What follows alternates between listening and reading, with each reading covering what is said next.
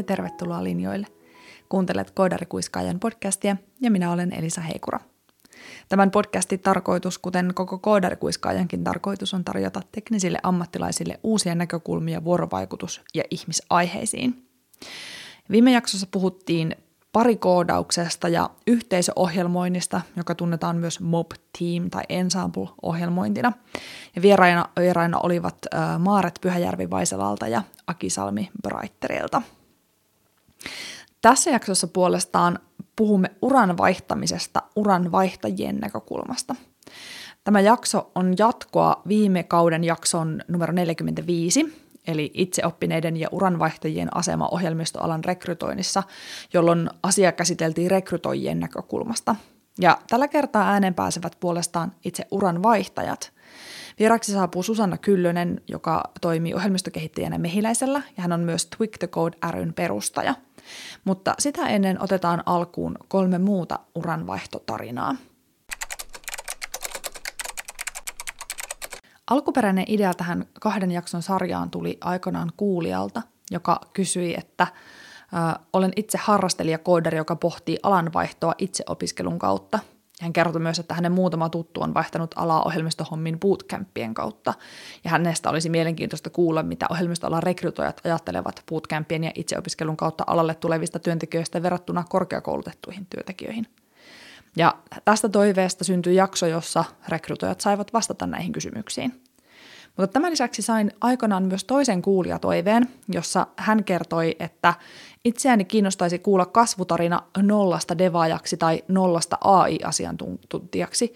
Nyt on kuuminta hottia etsiä itseään ja vaihtaa uran suuntaa ja olen yksi heistä. Nelikymppinen kahden lapsen äiti, syvä osaaminen ympäristötilastojen maailmasta, tule- tulevaisuus koneoppimisen parissa – hakkaa päätä seinään, kun Pythonin alkeet on jo suoritettu, mutta opitun soveltaminen käytäntöön on todella vaikeaa, kun taustalla ei ole vankkaa osaamista mistään koodikielestä ja GitHubikin on vain outo sana muiden joukossa. Olisi kiva kuulla onnistumistarina, jossa nollataustalla oleva aikuinen ihminen onnistuu tässä tempussa.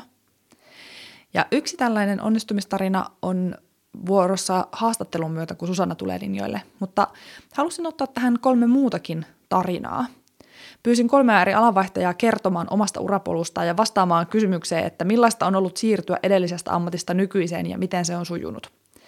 Ja ensimmäisen kommentin saamme 12 viikon pikakurssin kautta alalle tulleelta Rosa Kaukolta, joka työskentelee ServiceNow Solution-koordinaattorina nykyään isossa pörssiyhtiössä. No siis alavaihto IT-alalle oli itselle jotenkin tosi luontaista, koska siis mulla on ollut aikaisemmin jo monta ammattia, että oikeastaan se nytkin meni, että no miksei voisi kokeilla tätä. Että tota, on se tietysti ehkä vähän eri asia vaihtaa tarjoilijasta aupairiksi tai aupairista tota myyjäksi ja sitten jossain taloushallintoalalta taas myyjäksi ja näin poispäin. Et on tullut kokeiltua kaikkea. Että sitten tietysti uutisissakin, kun aina puhutaan koodaajista ja puhutaan jotenkin, ne on ihan huippuosaajia, niin olihan siinä IT-alalle vaihdossa se, että oikeasti piti itsekin miettiä, että onko musta tähän. Mutta sitten siinä on jo niinku, ehkä se niinku haastaminen itteensä ja sitten se, että tota, halus vaan kokeilla, niin tota, ajo siinä. Ja tota, itse lähin semmoisen kolmen kuukauden koodauskurssin kautta IT-alalle, eli mulla oli sitten sen kolmen kuukauden jälkeen luvattu vakituinen työpaikka. Ja sen kolmen kuukauden aikana meitä oli siellä parisenkymmentä ja siinä sitten yhdessä ihmeteltiin, että mikä tämä JavaScript on ja jaha, että incidentti, että mitä tämä tarkoittaa. Ja sitten jossain vaiheessa nauroinkin kaverille, että mun ihan erikseen selvittää, että mikä on serveri ja palvelimen ero. Ja kaveri katsoi, no mikä se oli. Ja sitten mä sanoin, no, että joo, että se oli vain englanninkielinen nimi ja suomenkielinen, että ei siinä ollut oikein suurempaa eroa. Mutta tota, noin, niin, niin, työllistyi sitten iso semmoiseen tota, noin, niin korporaatio Suomessa tai IT-palvelun tarjoaja ja ei ollut ehkä ihan niitä pilispöytiä ja juomakaappeja ja kaikkia afterwork-juttuja ja mitä kaikkea nyt on ollut noissa startupeissa, että ei ollut semmoista pallomerää tai muuta, mitä on nähnyt sitten sanotaanko markkinointikuvissa, kun tota noin, niin, niin IT-alasta ollaan puhuttu ja startup-maailmasta. Et mä oon tehnyt oikeastaan aika pitkälle mun uraa IT-alalla tota noin, niin konserneissa, mikä on siis jännä tämmöisellä vähän räiskyvällä luonteella, niin sieltäkin on aina löytynyt sellainen työpaikka itselle sopivaksi. Jos ei ole, niin sitten on etsinyt toisen työpöydän. Että niitä työpöytiä riittää varsinkin tällä hetkellä, niin on semmoinen pula työntekijöistä, että saa kyllä valita. Ja tota, ehkä haastavinta oli sisäistää niin kuin todella paljon asiaa todella lyhyessä ajassa, mutta sitten toisaalta taas helpotti, kun siinä ryhmässä, missä opiskeltiin, niin siellä oli niin kuin lastenhoitajia ja Tokmannin kassaa ja tällaista näin. Ja sitten oli ehkä nyt on ollut hauska tälleen niin kuin vuosien jälkeen huomata, että ketkä siellä on pärjännyt ja tällaista näin, niin ei se Tokmannin kassa yhtään sen huonommin pärjännyt. Että niin kuin tuntuu todella hyvältä, että niin kuin on annettu tämmöisilläkin mahdollisuus, että kenellä ei ole välttämättä semmoista viiden vuoden IT-tutkintoa, niin pääsee vähän kokeilemaan, että voisiko he olla koodareita, voisiko he olla ohjelmista kehittäjiä ja, tai järjestelmäasiantuntijoita. Ja jotenkin sitten siinä koulutus läpi päästiin ja aloitettiin hommat ja opittiin ja vietiin tuotantoon virheellisiä asioita ja otettiin niitä takaisin ja opittiin korjaan nopeasti, että kyllä siellä ää, sanotaanko se oppiminen tapahtui siinä kurssilla, mutta sitten kyllä se niinku taidot kehittyi siellä työpaikalla. Ja tota, olen tykännyt edelleen.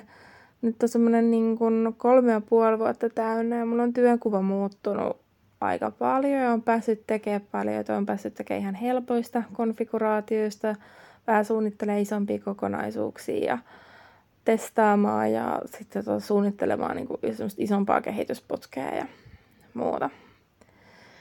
Että IT-ala on sinänsä tuntunut omalta ja varsinkin tämmöinen ohjelmistokehitys, koska mun mielestä parasta ehkä siinä on, että kun joku menee vikaan, niin se ei ole siinä tietokoneessa, että kyllä se, kyllä se on niin kuin ihan siinä kone ja penkin välissä, että tietokone tekee just sen, mitä pyydetään, ja se on siinä suomassa pyynnössä vika. Et en ehkä näkisi sitten ehkä ihmisiä johtamassa, koska ihmisille kun annat ohjeen, niin ne vähän siinä sitten luovia keksii ja vähän tulkkailee itsekseen. Mutta kone ei. Kone tekee just sen, mitä pyydät. Ja sitten sun pitää vaan sietää se, että et ollut tarpeeksi looginen, että kyllä tietokoneelle. Näin omasta uranvaihtotarinastaan puolestaan kertoo tekoälyyritys Dine Studios Finlandin toimitusjohtaja Ulla Kruuse Lehtonen.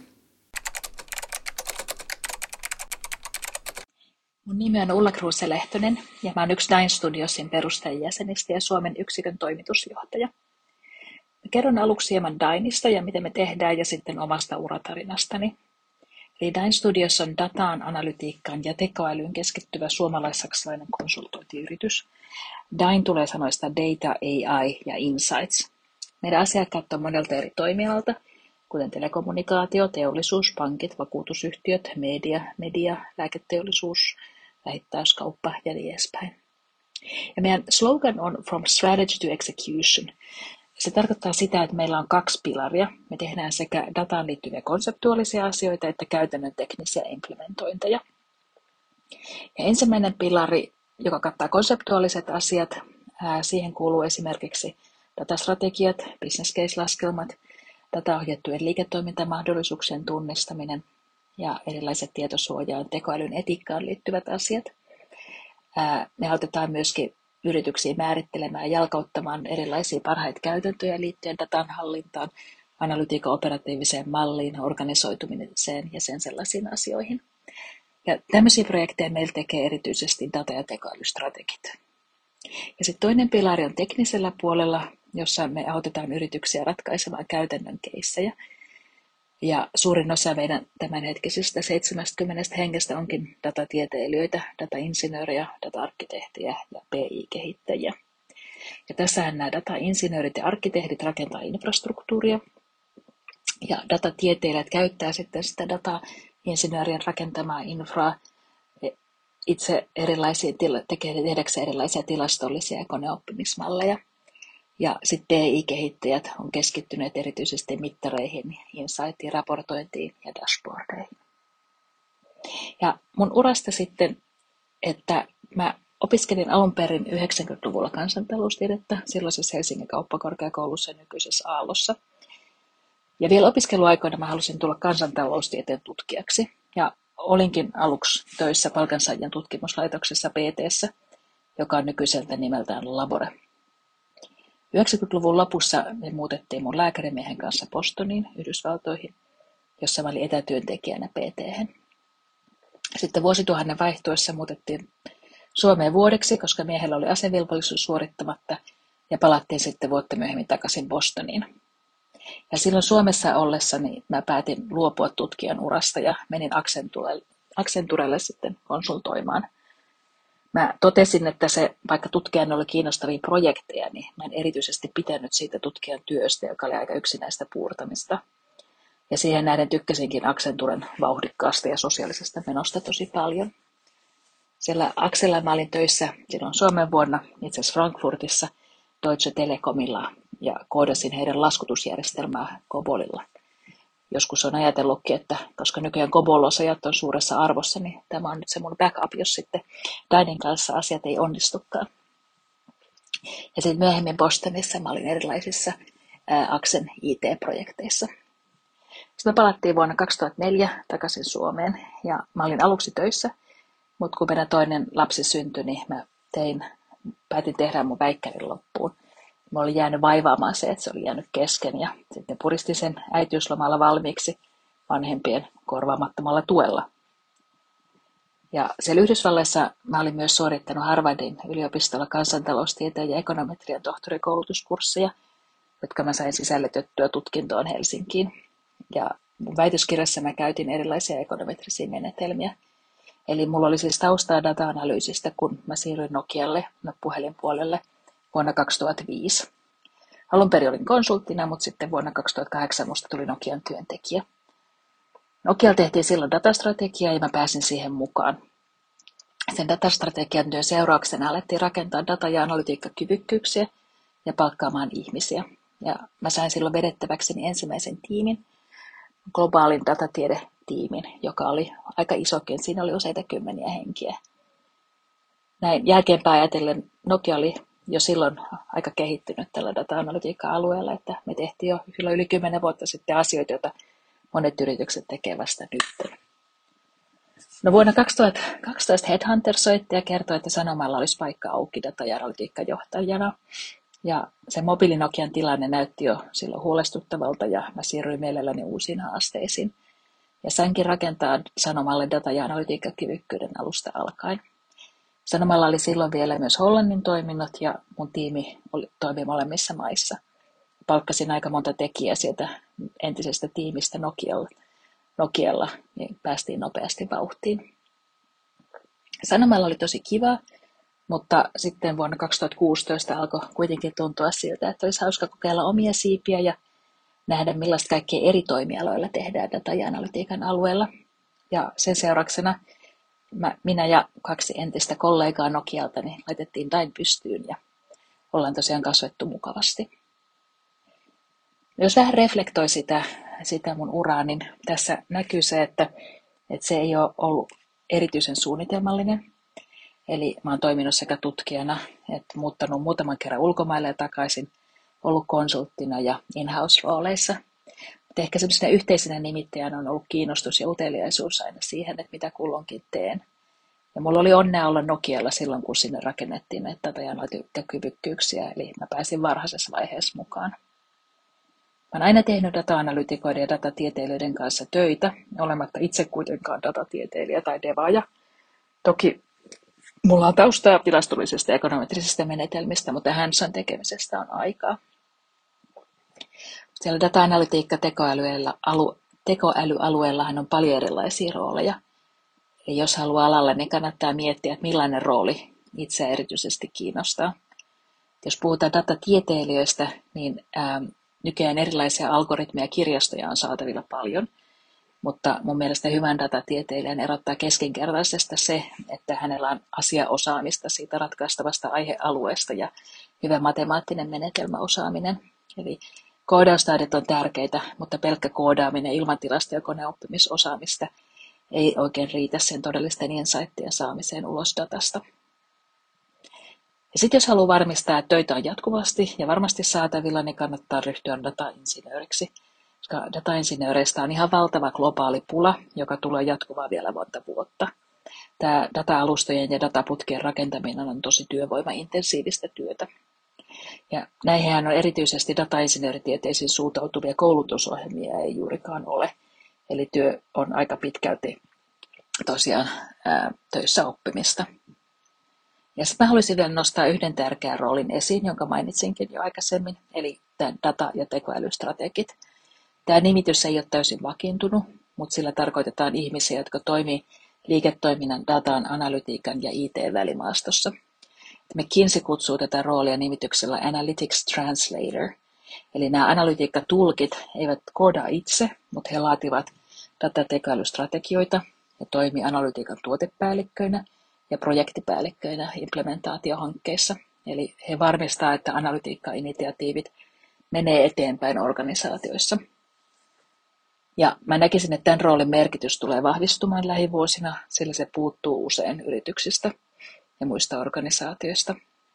Ja tämä data- ja tekoälystrategin rooli sopii erityisen hyvin henkilöille, jotka haluavat nähdä ison kuvan ja vaikuttaa siihen, että data, analytiikkaa ja tekoälyä käytetään laajamittaisesti yrityksen eri prosesseissa. Eli parhaimmat datastrategit on usein datatieteilijöitä, jotka on halunneet siirtyä urallaan enemmän leadership-puolelle, mutta datastrategiksi voi tulla myös vähemmän tekniseltä taustalta, kun hän ymmärtää riittävästi eri datan hyödyntämiseen ja käyttötapauksiin liittyviä asioita. Eli mä suosittelisin, että jos lähtee tekemään urasiirtoja datatieteilijäksi, datainsinööriksi, datastrategiksi tai muuksi, niin kannattaa miettiä, että onko itsellä jotain sellaista osaamista, josta voi hankkia suhteellista kilpailuetua. Esimerkiksi jos tulet alun perin markkinoinnin puolelta ja yhdistät siihen dataosaamisen tai olet vaikka lääkkeiden tuotekehitykseen erikoistunut kemisti, joka haluaa opiskella käyttämään massadatamenetelmiä ja siten erottua muista kemisteistä. Eli vaikka et olisi absoluuttisesti paras missään, niin mieti, että onko sulla jotain uniikkia yhdistelmää ja osaamista, joka erottaa sut joukosta. Viimeisen uratarinan kuulemme Hive Helsingin läpikäynneeltä koodaavalta maajussilta Heikki Huhtaselta.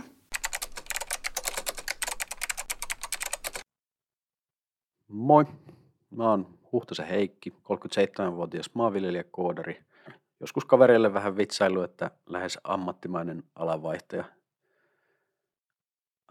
ennen työhistoria oikeastaan koostuu siitä semmoisesta seikkailuista, että on kulttuurituotanto, no, levy, levykauppa ja levykaupan ympärillä olevat kaikki tällaiset oheistyöt niin markkinoinnista sissimarkkinointiin ja verkkokauppahommiin ja ties mitä tapahtumahommaa.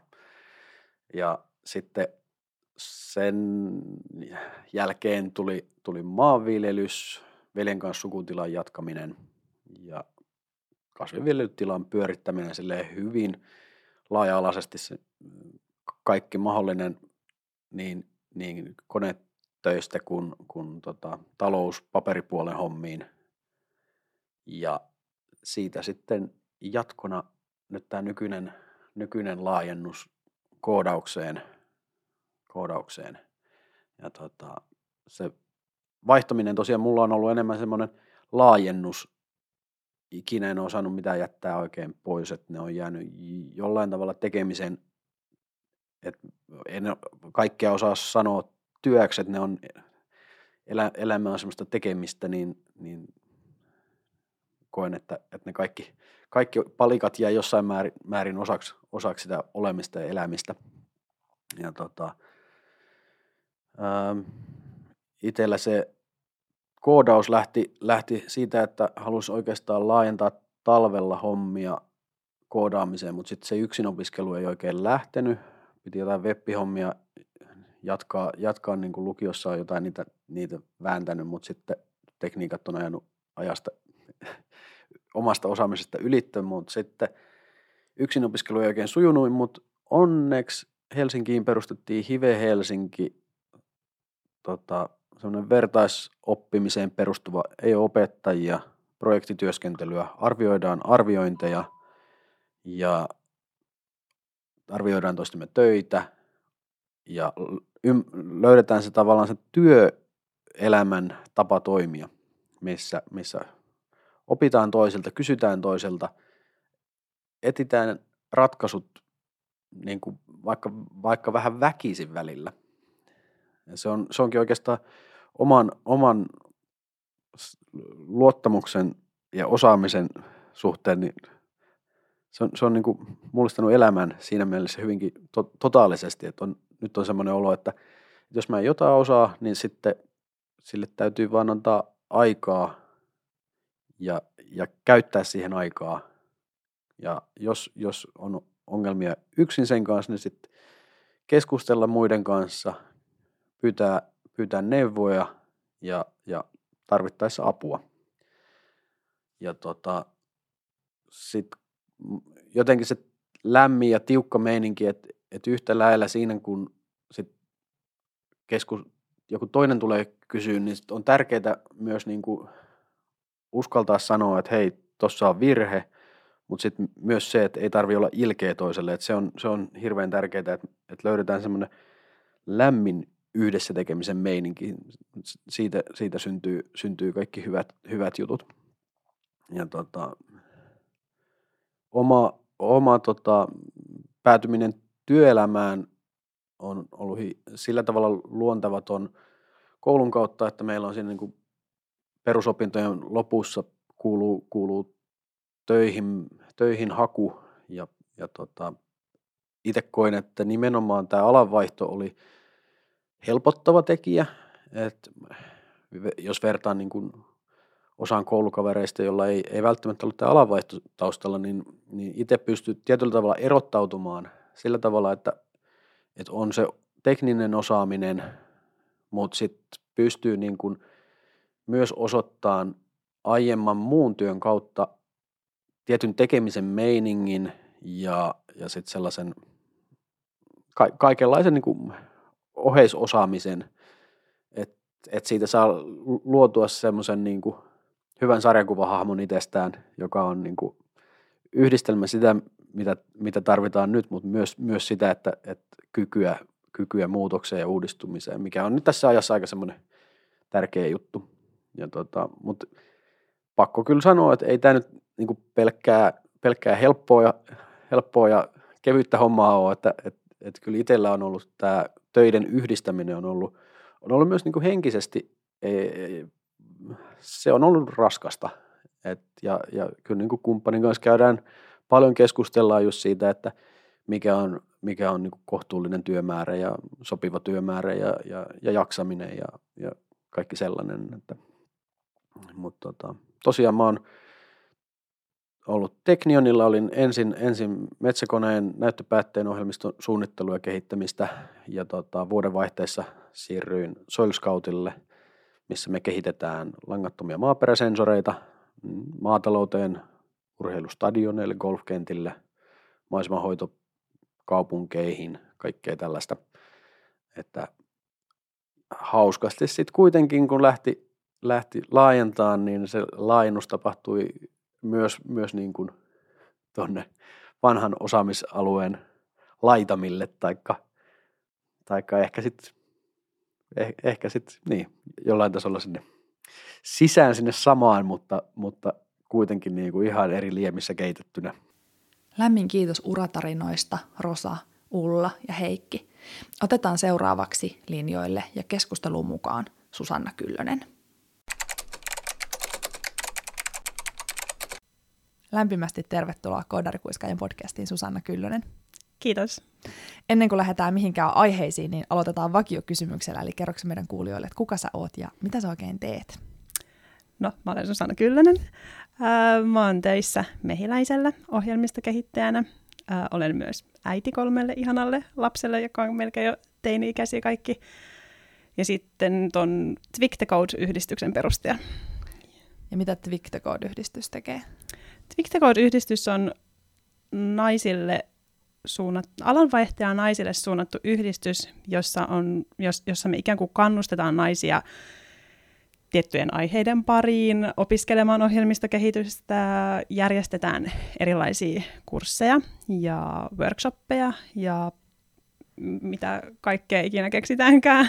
Et se on niin kuin, et yritetään löytää mahdollisimman monta juttua sellaista, että mi- mihin jo, niin kuin monella ihmisellä olisi mahdollista tarttua ja mi- mikä alkaisi kiinnostaa ja erilaisia aiheita ja erilaisten yritysten kanssa. että voitaisiin niin kuin saada enemmän naisia ohjelmistokehitysalalle. Eli monenlaisia erilaisia asioita niin kuin IT-alan parista. IT-alan parista, just näin.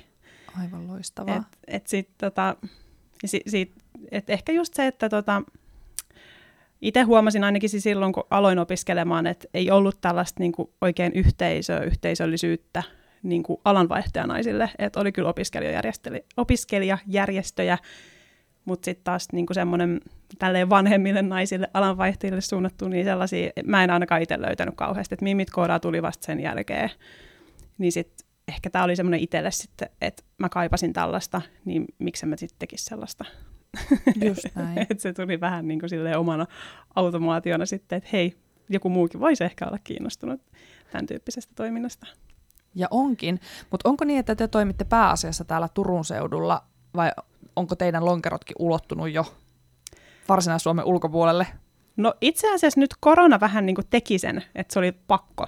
Et me oltiin alun perin Turussa aika lailla niin kuin koko aikaisesti, mutta sitten me alettiin just silloin ennen kuin korona alkoi, niin me alettiin niin kuin laajentaa meidän toimintaa Helsinkiin. Et meillä alkoi olla Helsingissä workshoppeja, sitten me saatiin Helsingistä ihmisiä, ketkä alkaisi tekemään tätä meidän toimintaa pyörittää Helsingissä.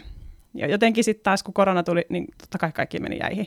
Että sitten ei enää voinut pitää mitään live-workshoppeja. Ja et ajatus oli silloin, vahva ajatus oli silloin, että lähdetään niin laajentamaan kaikki lonkerot ympäri Suomea ja kaikkiin suurimpiin kaupunkeihin, että saataisiin niin semmoista omaa workshop- workshop-toimintaa ja sellaista niin erilaisia koodauskursseja, niin live-kursseja niin muihinkin kaupunkeihin, mutta sitten tämä nyt korona teki siis tepposet ja sitten me jouduttiin, jouduttiin taas toisaalta, mikä oli varmaan ollut monessakin mielessä ihan hyvä asia, niin opettelee sitten taas kaikki niin vetään onlineina. Et nyt on oltu kaikki workshopit, mitä on järkätty, kaikki kurssit, niin on ollut sitten online-kursseja. Sitten on tietty automaattisesti tullut vähän niin kuin koko kansantietoisuuteen, en nyt sano, että koko kansantietoisuuteen, mutta niin kuin Suomen laajuisesti naisten tietoisuuteen, että on meillä niin osallistuja sitten ollut ihan ihan niin kuin Rovaniemelle asti. Wow. Tai en, en itse asiassa tiedä, että kuinka kaukana ja missä, mutta niin kuin ainakin ne, mitä on kuullut, niin on ollut sieltä ja on ollut Kuopiosta ja ties mistä. Että kyllä näitä, tässä on sitten nyt kokee sen, että nyt on pakko sitten tehdä sitä ehkä sillä tavalla myöskin niin kuin tulevaisuudessa, että sen, siinä täytyy löytää joku hybridimalli meidänkin. Mm. Ei voi enää niin kuin olla pelkästään yhdessä kaupungissa ja livenä, että nyt se täytyy sitten olla sekä niitä online-juttuja ja että live-juttuja. Mutta olette osittain palannut kuitenkin myös live-juttujen pariin näin koronan jälkeen. No joo, nyt meillä on itse asiassa ensimmäisiä live-workshoppeja jo sovittu. Et, et nyt me vasta taas ollaan itse heräilemässä kesälomilta ja aletaan miettiä, että mitäs kaikkea me nyt sitten halutaankaan tehdä.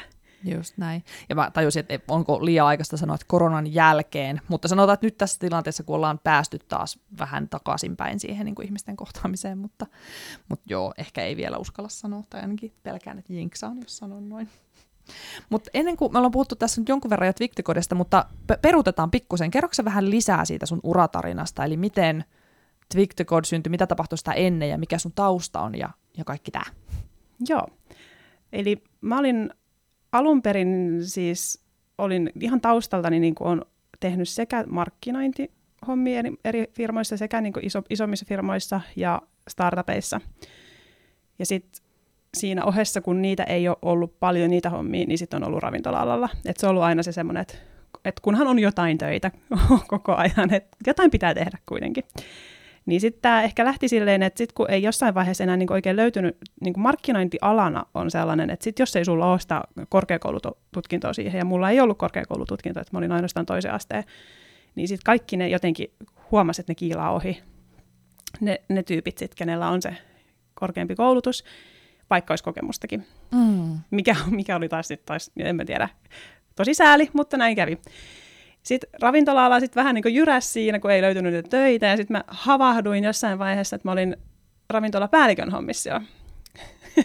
se meni niin kuin tosi pitkälle, ja se ei tietenkään ollut se, mitä mä halusin, niin sitten siinä tosi nopeasti myös itselle tuli se, että hei hetkinen, tämä ei nyt mennyt ihan niin kuin mä oon suunnitellut, että ei, ei tähän pitänyt päätyä. Miten tässä näin kävi? Miten tässä näin nyt kävi? niin tota, sitten siinä vaiheessa havahduin, että okei, että nyt mun täytyy niin kuin, ottaa ihan uusi suunta elämälle, että Et nyt mä mietin niin uudestaan tämän koko kuvion, että mitä mä haluan tehdä. Et mä en ensinnäkään halunnut tehdä sellaista työtä, että mä oon koko ajan sidottu aikapaikka ja iltatyöt, kun on lapsia, niin aivan mahdoton tilanne. Kyllä. Paljon vastuuta. No sitten sit mä aloin miettiä, että okei, no miten mä tämän markkinointihomman kanssa nyt, että jos mä saisin siinä itselleni jotenkin niin kuin skarpattua, kehitettyä, että mä olisin vähän enemmän niin kuin ylivoimaisempi kuin ne muut hakijat, niin mä aloin sitten opiskelemaan HTML ja mm. CSS. Ihan niin kuin, että pystyy osaa syöttää koodeja niin kuin HTML-koodiin ja ehkä mahdollisesti tehdä jonkunnäköistä pientä leiskaa.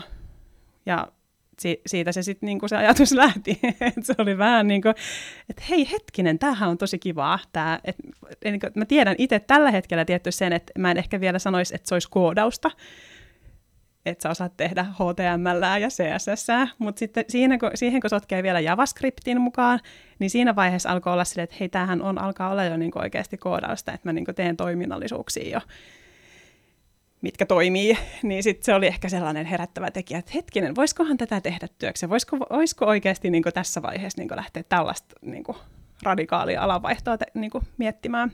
Ja minkä ikäinen sä olit siinä kohtaa? Mm, ootas nyt, mä mietin, että minkä ikäinen mä nyt olen. Oisinko ollut 37 suurin piirtein, jos Joo. se nyt ihan hirveästi valehtelee. Eli työura oli kuitenkin jonkun verran takana. Jonkun verran oli jo takana, joo. Joo. Et toki mulla oli myös silloin 20-30 ikävälissä, niin kun on kolme lasta, niin oli myös, mä halusin olla lasten kanssa paljon kotona, että se, se vei kanssa myös niin kuin jonkun verran sitä työura-aikaa pois, mutta kyllä siinä silti kerkesi tulla sitä. Mm, just näin. Niin tota, mihin mä nyt jäinkään? Sytty se kipinä siitä Sytty se kipinä, kyllä. Joo, joo. ja sitten siinä, siinä tapahtui sit se, että mä itse asiassa tapasin uh, Shift-festivaaleilla. Täällä Turussa on se semmoinen bisnesfestivaali, joka itse asiassa on taas nyt tällä viikolla. Joo. ja olen myös menossa sinne. niin tota, siellä sellaisen Marin, ja Mari oli, Marin kanssa juteltiin tästä, hän oli tota, mä en itse asiassa muista, mikä hänen tittelinsä silloin oli, mutta liittyen paljon niin kuin tällaiseen, että hankki yrityksille työntekijöitä ja oli myös psykologia ammatiltaan. Wow. Niin hän sanoi, että hei, hän voisi lähteä mentoroimaan tässä aiheessa, että häntä kiinnostaa tämä. Toki, toki se oli siinä vaiheessa itselle semmoinen niin iso harppaus, että oho, oho, nyt mä oon vissiin sitten jo tosissaan tässä, että nyt mun täytyy ottaa tämä oikeasti tosissaan. Ja sitten alettiin ideoimaan Marin kanssa itse asiassa sitä, että miten tota, kaikki niin tämmöinen, että miten tätä voisi lähteä edistämään, miten voisi olla se, semmoisia juttuja, että on ikään kuin vähän itsellekin tilivelvollinen asioista, niin tuli ajatus tästä blogista. Ja sitten blogin, nime, blogin nimeksi tuli sitten Tweak the Code. Ja sitten aloin kirjoittaa sitä, että, että miksi päätin aloittaa koodaamaan ja siellä niitä ihan ensimmäisiä postauksia. Sitten lähdin sitä päivittelemään, niin sitten totta kai kun sä alat tekemään blogia ja niin tekee tästä tällaista juttua, että sä oikeasti oot nyt niin tekemässä tätä, niin siinä täytyy niin myös edistyä ja kirjoittaa sitä sinne. Niin, että siinä tuli vähän sellainen, että sitten on niin itselleenkin tilivelvollinen siitä, että nyt on pakko ta- tapahtua asioita, että niin ei voi vaan niin nyt, ei, ei tämä ollut nyt vaan tämmöinen, että mä nyt vaan sanon näin ja sitten teen mitään. Että sitten lähti vähän niin laukalle oikein niin kunnolla. Joo. Ja sitten oli niinku jo itse niinku tehnyt, kun ensin oli tietty vähän semmoinen hata, hataroiva siinä, että no voinko mä nyt lähteä tällaista tekemään, onko tämä nyt niinku ihan tyhmää, voiko mm-hmm. kukaan tämän ikäinen niinku oikeasti miettiä lähteä koodaan, että eikö, eikö se ole vaikeaa ja eikö niinku, hei haloo, vähän tämmöinen näin. Mutta sitten taas toisaalta, kun tiesi sen myös, että mun on, niinku, nyt mä haluan tehdä oikeasti jotain muuta ja tämä vaikuttaa tosi kiinnostavalta, niin kyllä mä nyt oikeasti nyt lähden niinku kokeilemaan, että ei tässä nyt varmaan ihan hirveästi voi menettääkään, että jos tätä osaa. Niin sitten sit JavaScriptin kanssa tuli sit taas jossain vaiheessa se, että hei, mä en, että olisi ihana, kun voisi kysyä näitä juttuja joltain. Ei ollut oikein ketään sellaista, mä en tuntenut yhtään ainutta koodaria, en tuntenut ketään niin oikeastaan IT-alalta. Ja sitten paitsi, että sitten tota, mun kumppani, joka on sellaisessa firmassa töissä kuin Valohai, niin heillä oli heillä oli tietty koodareita, mutta he on niin, niin pro, pro-koodareita. Että sieltä mä kyllä yhdeltä tyypiltä kyselin, mutta sitten tuntui, että ne, ne meni, oli niin jotenkin meni niin korkeadentoiseksi siihen, niin kuin, että hetkinen, mä oon vielä täällä ja sä puhut jo, niin kuin, että sä oot jo tosi paljon korkeammalla. Että et ehkä kaipas enemmän sitä sellaista, mikä on niin kuin lähempänä sitä omaa tasoa. Mm-hmm. Mutta sitten mä sain idean, Marin kanssa kehiteltiin taas ideaa siitä, että miten niin tätä lähdettäisiin ratkomaan – niin päätettiin, että, että järkätään workshopi. mm. aiheesta JavaScript. Ja että et se tota, et löytäisi ehkä niitä naisia siihen ympärille. Ja nimenomaan naisille tietenkin. Tai tietenkin ja tietenkin, mutta se, että se oli niinku silloin luontevaa, koska halusi nimenomaan niistä naisista niitä tämmöisiä kanssasisaria tähän aiheeseen liittyen. Niin sitten saatiin sitten mun kumppanin toimesta tilat heidän toimistoltaan. Ja sitten sit mä laitoin, mihin mä mahdoin? Mä tein itse Facebook-tapahtuman siitä silloin. Ja sitten ja tais, taisin laittaa jonnekin Eventbriteen tai johonkin tämmöiseen, missä pystyi ilmoittautumaan. Ja sinne ilmoittautui sinne tapahtumaan, se oli JavaScriptin perusteet. Ja mä löysin itse asiassa siihen vielä niin yhden meille hostaamaan sen homman, joka osasi tietty tätä vähän paremmin, joka osasi kertoa enemmän asiasta. Niin tämä oli sitten olisiko ollut jotain 25 naista, kun ilmoittautui sinne. Mä olin heti sinne, että wow, wow, täällä on niin oikeasti kiinnostusta, että vähän siistiä. Ja sitten jotenkin, kun mun ajatus oli, että ei, ei, ei, ei tämä nyt kiinnosta niin oikeasti. Joo. Mutta sitten sinne tuli paljon sellaisia naisia, ketkä oli niin sitten taas työnsä puolesta. Teki ehkä niin jotain ihan muuta, esimerkiksi just markkinointia, tai oli firmassa, missä oli paljon koodareita, ja heillä ei ollut mitään haju, mitä ne tekee. Et ehkä se, niin se pointti siinä, että he halusivat niin oppia te- tietää sen, että mitä ne tyypit tekee siellä, ne, niin kuin, että mitä heiltä osaa vaatii, että jos joutuu antaa jotain tehtäviä ja tämmöisiä, niin kuin, että minkä tyyppisiä, kuinka paljon se vie aikaa ja niin kuin vähän semmoista niin kuin perustetta siihen, että mitä tämä koko koodaushomma on. Puhuttaisiin samaa kieltä. Nimenomaan, just se. Niin siitä sitten meillä itse asiassa sen, sen workshopin jälkeen siitä jäi varmaan semmoinen 6-7 naista, ketkä oli niin kuin, että hei, tämä on tosi kiinnostavaa, että mä haluaisin niin kuin, jäädä niin kuin lisää tätä opiskelemaan, että voidaanko me, niin kuin pitää, voidaanko me jatkaa tätä hommaa. Ja sitten Aki Salmi, joka oli meillä siinä silloin opettajana, ja mä en edes muista, missä Aki tällä hetkellä on töissä, mutta... Aki oli itse asiassa edellisessä jaksossa vieraana. Aki on niin, Brighterilla. Niin, mä kuuntelinkin tätä. nice. tämä on tämä pieni tämä piiri täällä Kyllä. Turun seudulla. Juuri näin. Niin Aki oli sitten, Aki oli sitten heti, että joo joo, hei, hän mielellään niin kuin jatkaa tätä hommaa teidän kanssa. Wow.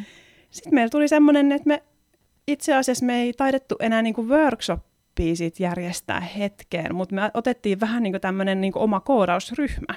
Et sitten he, he keitä kiinnosti, niin Aki jatkoi sitten niin kuin meidän kanssa sit sitä kooda- JavaScriptin opiskelua. Ja sitten me kokoonnuttiin näiden naisten kanssa, saatiin käyttää noita Valohain toimiston tiloja, kokoonnuttiin yhdessä, koodattiin JavaScriptia Wow. ja sitten se oli niinku, niinku tiedätkö, tälleen naps naps, yksi homma on tehty tyyppisesti taas, joka oli itselle se, että hei, vähän siistiä, että niinku nyt oikeasti löytyi näitä naisia tähän ympärille. Ja sitten wow. me järjestettiin itse asiassa, siitä tuli sitten seuraavana keväänä, taisi olla sitten, alkoi olla niinku näitä mimit juttuja, niin sitten heidän kautta järjestettiin sitten niinku tämmöinen React-koulutus, ja si- sen jälkeen meillä tuli sitten se semmoinen tajuaminen siihen, että hetkinen, että miksi me tehdään tätä niin mimmit koodaa kautta, kun me voitaisiin tehdä vaikka ihan joku oma yhdistys. Mm. Kun me ollaan nyt tätä tehty säännöllisesti porukalla jo jonkun tovi, niin sit se ajatus syttyi ikään kuin siitä, ja sitten tästä porukasta oli sitten se sellainen, että, että mä kirjoitin sitä blogia edelleen kyllä, ja sit, mutta sitten taas ajateltiin, että no, että sama se on sitten niinku heittää se siihen niinku yhdistyksen nimeksi, ja otettiin sitten siitä porukasta ne kolme naista, kun pitää olla kolme yhdistyksen perustajajäsentä, niin sit vähän niin kuin, siitä lähti sitten niin laukalle se ajatus. Ja se, niin kuin, että lähdettiin tekemään enemmän noita workshoppeja tälleen järjestäytyneenä organisaationa. Ihan älyttömän jotenkin luontainen evoluutio. No se oli kyllä, joo, ja se meni itsellekin vähän, niin kuin, eh, ehkä olin jopa yllättynyt siitä, että niin kuin, näitä naisia löytyi näin paljon. Ja sitten alkoi, niin kuin, joka workshop oli tosi täynnä. Ja oli tosi paljon niin kuin, kiinnostusta ja mulle tuli kyselyitä, että hei, miten tähän toimintaan pääsee mukaan ja tosi inspiroivaa ja niin kuin semmoista, että oli itsekin aivan hämillään tästä, että mi- mitä tämä tämmöinen on, että, niin kuin, että hei, ihana kun meitä on näin paljon muitakin, että, että selkeästi tälle on niin kuin kysyntää, että, että me tehdään jotain oikein. Että... Selvästi. Ja ensin olit ihan yksi ja kuvittelit, että ketään muuta ei kiinnosta. Just näin. Joo. Huikeeta.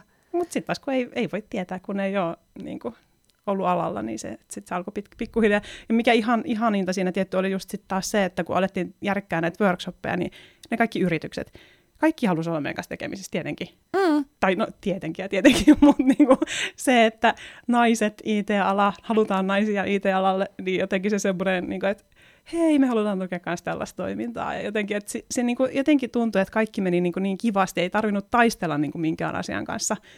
Niin se oli ehkä itsellekin sitten taas huomattavasti, että jos taisi ollut sellaista kauheat taistelua joka asian suhteen, niin voisi olla, että olisi aika nopeasti sit jättänytkin.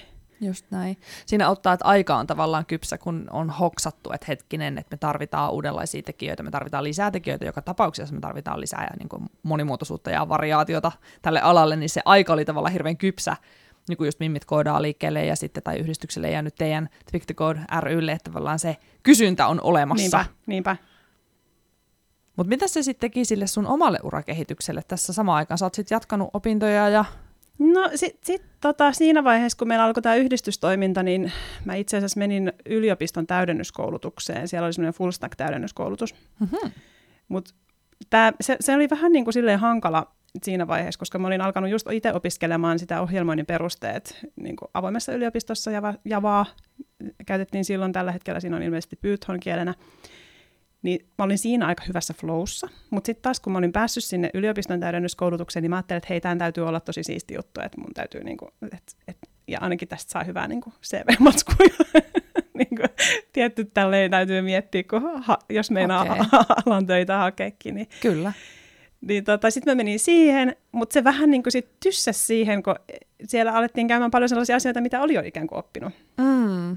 Ja oli käynyt jo läpi. Niin sitten vähän jäi semmoinen tyhjäkäynti, kun sitten taas ei oikein niin kuin ehkä piti keskittyä siihen, ja sitten olisi taas halunnut tehdä sitä niin kuin ohjelmoinnin perusteet, niin sitten vähän niin kuin tuli se sellainen, no sitten mä jouduin jättää se ohjelmoinnin perusteet väliin, ja sitten mä aloin keskittyä siihen yliopisto-opintoihin.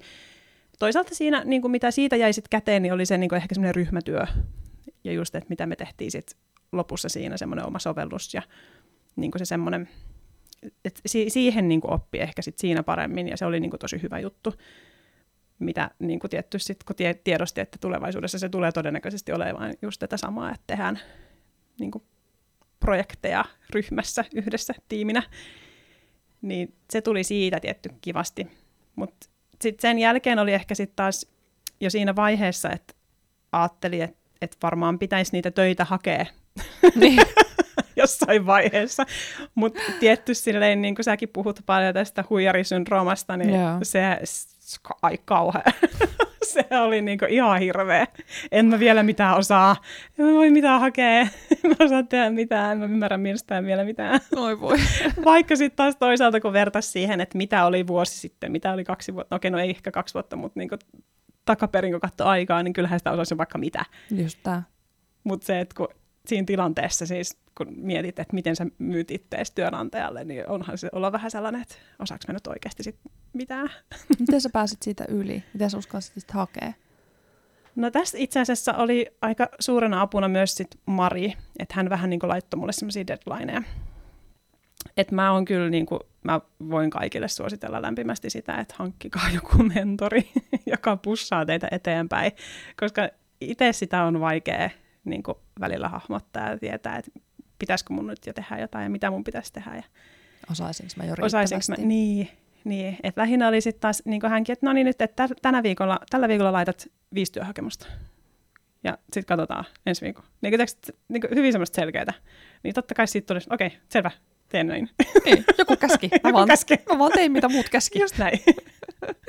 Mutta se vie osan siitä ajatuspaineesta pois, koska ei ole niin. vaihtoehtoja, että sovittu on, että viisi laitetaan ja Just sillä näin. se puli. Joo, ja se on hyvä, se on tosi hyvä, koska ei, ei sellaista kuria itselle välttämättä muuten niin kuin saa. Mm. Et, et, kyllähän tämä on ollut semmoinen opintomatka itselle siinä mielessä kanssa, että sä niin kuin opit sellaiseen niin kuin kurinalaiseen opiskeluun, kun ei ole ollut opiskelija niin kuin oikeastaan pitkään aikaa yhtään missään.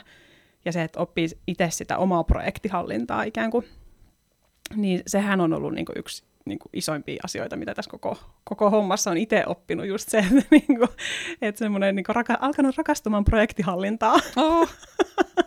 Oi, mikä kaninkolo häämöttää tuossa jalkojemme juuressa. Mutta ei mennä sinne. Mä itse asiassa ennen kuin mennään vielä siihen työnhakuun, niin nopea alkuun liittyvä kysymys, jonka unohdin kysyä, on se, että mistä sä opettelit aluksi? Kun sä opet, eikö sä niin kuin ikään kuin opiske, mm. itse opiskellut? Kyllä. Niin mistä lähteistä sä itse opiskelit? Öö, mä aloin tekemään Code Academissa ihan niin kuin nämä perusteet. Joo. Jokaisesta kielestä oli siis HTML, CSS ja sitten luontaisesti siitä siirtyi JavaScriptiin. Niin mä tein kaikki siellä. Ja sitten mä otin siitä sen maksullisen palvelun. Että mä tykkäsin siitä, että ei tarvinnut niinku itse tehdä niinku vielä siinä vaiheessa, koska se, mä tiedän, että alussa sitten, nyt, nyt tietty jälkeenpäin, kun on käytetään niin kuin eri, eri niin kuin GitHubia ja GitLabia ja muita, mutta niitä kun ei vielä silloin tiennyt eikä osannut käyttää, niin mä tykkäsin, että siinä on se kaikki samassa ikään kuin. Et ei tarvi itse pystyttää minkäännäköisiä ympäristöjä ja Just näin. näin edelleen, niin sit se oli niinku helppo.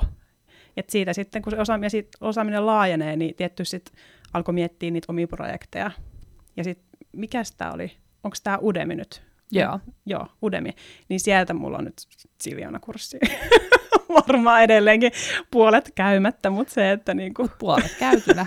just näin. Että se, ja sitten mä oon just sellainen, niin tiiäks, että oi, tämä kuulostaa niin siistiltä, mä haluan oppia tätä, mä ostan tän. ja sitten ne on siellä ehkä joku päivä Kansiossa. eläkkeellä. Kyllä. Mutta sitten heti kun sille on joku tarve tai on joku syy, miksi jotain tiettyä opiskelee sitä vie heti käytäntöön, niin onhan se niin Joo. paljon tehokkaampaa. On. Mutta itsekin Code Academin kursseja käyneenä, niin tiedän, että se on todella matalan kynnyksen, että jos haluaa vaan niinku ihan vähän varovasti kurkata pikkusen, Joo, niin se, sen niinku taitotasovaatimus aluksi on riittävän matala. Niin on. Et voihan joku kuulija nyrpistellä, että no eihän se nyt, mitä se nyt, eihän, se- tohon nyt, eihän se on jotakin lasten piirtelyä. Mutta kun se pitää olla ekaksi lasten niin täytyy. piirtelyä, Just näin. ja se on se, mistä lähdetään liikkeelle, kun lähdetään nollasta liikkeelle. Kyllä, Ja sitten voi loppia vaikka juoksee jossain kohtaa. niinpä. Joo, ja siis kyllä mä muistan, että mulla oli siellä, siis totta kai tietoa hakin sit niinku muistakin kanavista ja mu- muunlaisista jutuista, mutta se, että ne oli, ne oli niinku ehkä ne ensimmäiset stepit sitten. Ja totta kai sitten kun tuli tämä yhdistystoiminta, niin sen myötä alkoi tulla erilaisia projekteja ja sitten ehkä se niinku oma tiedonhakukykykin kasvoi mm. siinä. Että sitähän tämä niinku ala itsessään kuitenkin suurimmaksi osaksi on, että sä osaat hakea oikeita asioita Just tää. Googlesta. Ja tohon yllättävän iso osa on se, että oppii ymmärtämään sitä terminologiaa ja sanasta, että sä niinku ylipäätään nimenomaan tiedät, miten sitä haetaan, mutta osaat myös lukea sitä, mitä siellä sanotaan. Ainakin itse huomas alussa sen, että se kielimuuri on aika, aika paksu.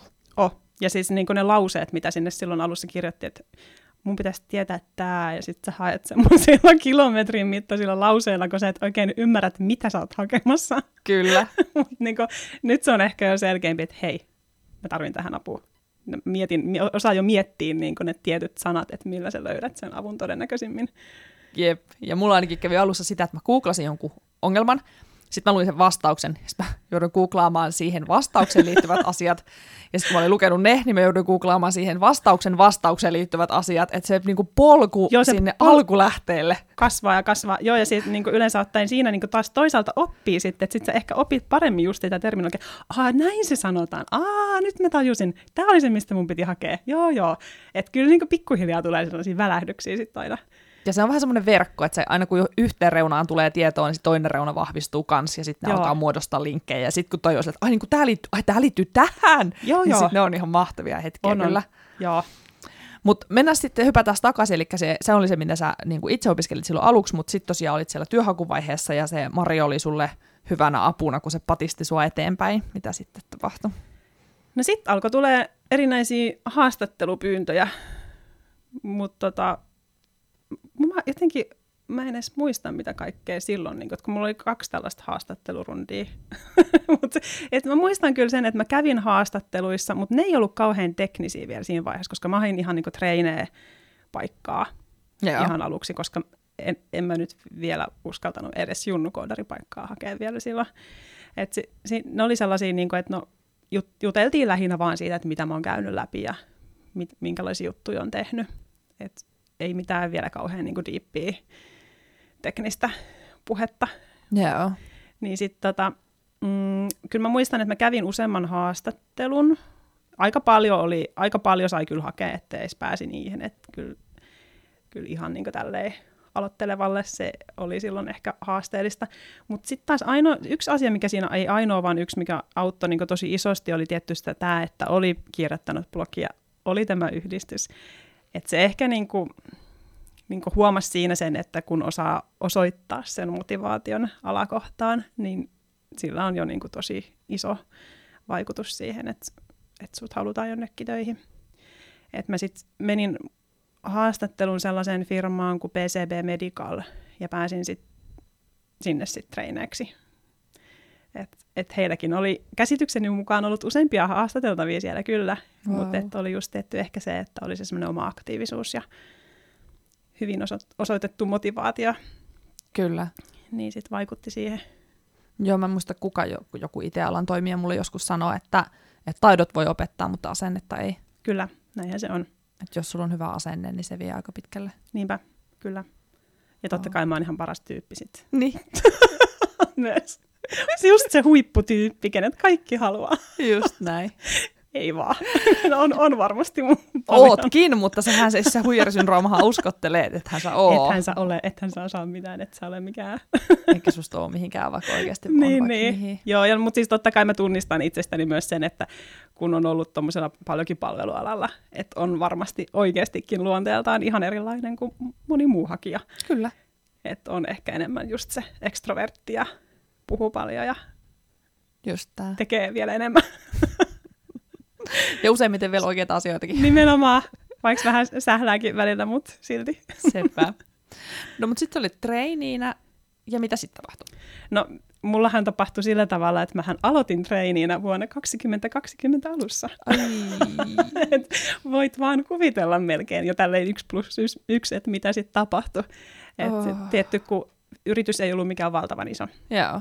Niin totta kai sen ymmärtää, että täytyy sitten jossain vaiheessa alkaa miettiä, kun korona iski päälle, että mitäs näiden kaikkien ihmisten kanssa nyt tehdään täällä, kun on hirveästi palkattu uusia ja on treiniitä ja kaikkea. Niin tota, ehkä jos olisi ollut joku korporaatio, niin olisi ollut vähän eri tilanne, mutta siinä vaiheessa, kun ei ollut iso yritys, niin oli niin kuin vaihtoehdot aika vähissä, että sitten että nämä, jotka on tullut viimeisenä, niin nyt täytyy valitettavasti sit myös lähteä ensimmäisenä Just kun aletaan tekemään vähän säästöjä. Niin tota, mä olin sitten sen aika tasan tarkkaan puoli vuotta Joo. siellä sitten treiniinä, ja se sitten loppui siihen. Et sitten alkoi taas, se oli itse asiassa, alkoi 2020 alussa, ja sitten oli niinku kesäkuun loppuun asti olin siellä, ja sitten alkoi taas uusi rumba. Uusi työnhakurumba. Joo, no mutta mä olin kyllä, silloin mä olin silloin heinäkuussa vähän silleen, että mä olin aivan maani myynyt, että ei hitto, näinkö tässä nyt sitten kävi. Ja oli vähän silleen allapäin ja töks töks ja kaikki, ei kivaa. Niin mä sitten päätinkin, että nyt mä heinäkuun otan ihan easy, vähän niin kuin kerän ajatuksiani taas kasaan ja mietin, mitä seuraavaksi haluan tehdä. Ja toki nyt sitten oli jo, oli jo kuitenkin se treini homma ollut siinä puoli vuotta alla, että oli jo edes niin kuin jotain, mitä niin kuin voi taas lisätä sinne CVCen. Kyllä. Et se, oli, se oli tietty positiivista, mutta toisaalta sitten taas siinäkin paikassa, niin ne kielet, mitä he käytti, oli niin sellaisia, että joutui aloittaa ihan uuden opiskelun. Et se oli aivan eri, mitä oli itse tehnyt taas aiemmin, tai mihin oli opiskellut. Niin sitä oli tosi vaikea hyödyntää. Mutta se, että niin kuin, tietty tiimi, tiimi oli siinä, tehtiin Mhm. mm-hmm. niin kuin Scrum-ideologian mukaan, ja niin kuin, tiedätkö, että tuli jo ihan semmoista niin kuin oikeasti niin kuin osaamista si- sitä kautta, että niin kuin osa, tiesi, miten se niin kuin homma toimii siellä työpaikalla. Niin se oli tosi hyvä juttu, vaikkei siis ehkä niin kuin tälleen muuten kokenutkaan, että niitä kieliä ja muita voisi ehkä hyödyntää tulevaisuudessa kauheasti. Mut tuli sitä alakokemusta. Alakokemusta, just näin. No, mutta joka tapauksessa me sitten kuitenkin siinä, me oltiin itse asiassa varmaan Marin kanssa, me ei oltu enää siinä vaiheessa, kun mä olin saanut jo tänne Katreenin paikan, niin sitten oltiin jo vähän niin kuin, että no niin, moi moi, hei hei, kaikki hyvin. että sitten et sit oli vähän niin kuin jo oman onneni noja, nojalla siinä. Ja, sitten mä aloin taas sen perustykityksen hirveästi hakemuksia joka paikkaan, mikä vähänkin kiinnosti. Pistin avoimiin hakemuksia, en edes katsonut, haetaanko mihinkään mitään. Katoin vaan, että hei, tämä on kiva paikka, mä haen tänne Joo. tyyppisesti. Ja niin pitää tehdäkin tällä alalla. Että se on niinku, ei, se, ei ne harva edes ilmoittaa paikkoja. Kaikki tarvii kehittäjiä, kaikki tarvii ihmisiä, käsiä, pareja, mutta se, että tota, et onko edes aikaa väsätä niitä hakemuksia, tai onko edes, ei hakemuksia, kuin työpaikkailmoituksia, Niin. Niin tota, sitten sit, sit mulla alkoi, sen jälkeen alkoi se haastattelurumpa, oli sit ihan niinku semmoista morjens, että sitten sit niitä alkoi tulee, koska sitten oli jo kuitenkin jonkun verran sitä kokemusta, niin vaikka, vaikka mä nyt itse vähättelinkin sitä, mutta sitten niitä oli sellaisia, niinku, mä muistan yhdenkin viikon, mulla oli varmaan melkein joka päivälle sovittu haastattelu. Huhhuh. Kato, kun ne oli sitten taas tietty, kun oltiin etänä, niin oltiin niinku kaikki onlineina, että saattoi olla päivässäkin, saattoi olla kaksi haastattelua. Joo. Et sit mulla alkoi niinku itse asiassa kehittyä siihen sellainen niinku runko itselle. Että mulla tuli niin jo lonkalta kaikki, mitä mä sanoin. kaikki tekniset jutut, mitä kyseltiin, kaikki tuli silleen, niin tiiäks, että, tiiäks, että mä olisin vaan voinut, niin kuin, tiiäks, mä olin semmoinen niin robotti, mikä meni sitten. Et, nyt ei, ei enää jännittänyt edes niitä haastatteluita, koska tiesi, että nämä asiat mut kysytään. Näihin mä osaan jo vastata, näihin mä oon vastannut jo 50 kertaa. Et. Just tää. et se meni sitten siihen pisteeseen, että et haastatteluja oli tosi paljon, mutta sitten taas tuli just sitä, että no, me ta- kaivataan ehkä vielä enemmän ja vielä tarvitsisi olla enemmän niin tästä, tästä aiheesta niin isompaa osaamista. Ja, että tämä oli niin kuin aika monessa firmassa. No sitten mulla kävi silleen, että, että mä vähän niin kuin oli jo sitten, että ei, ei hitto, että en mä nyt sitten löydä mitään. Mutta sitten oli tota, tämä tämmöinen, apua mulla nyt, Saranen konsultti, mm-hmm. niin he järjesti tämmöistä niin kuin, heillä oli joku tämmöinen oma koodauskoulutus, yeah. minkä kautta niin kuin ikään kuin mennään yritykseen sitten harjoitteluun. Et se oli niin kuin palkatonta harjoittelua, mutta toki tämmöinen ihminen kun olen, että pitää olla koko ajan jotain, ja se, että vai, oli se sitten palkatonta tai palkallista, niin se, että pääasiat niin kuin, saa sitä kokemusta ja sitä voi niin kuin, sit hyödyntää. Niin mä ajattelin, että no ihan sama, mä menen tänne.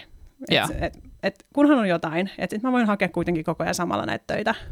Ja sitten mä pääsin siihen mukaan, ja sitä kautta tuli sitten yksi konsulttitoimisto, joka oli silleen, että hei, että me voidaan ottaa sut meille tänne harkaksi.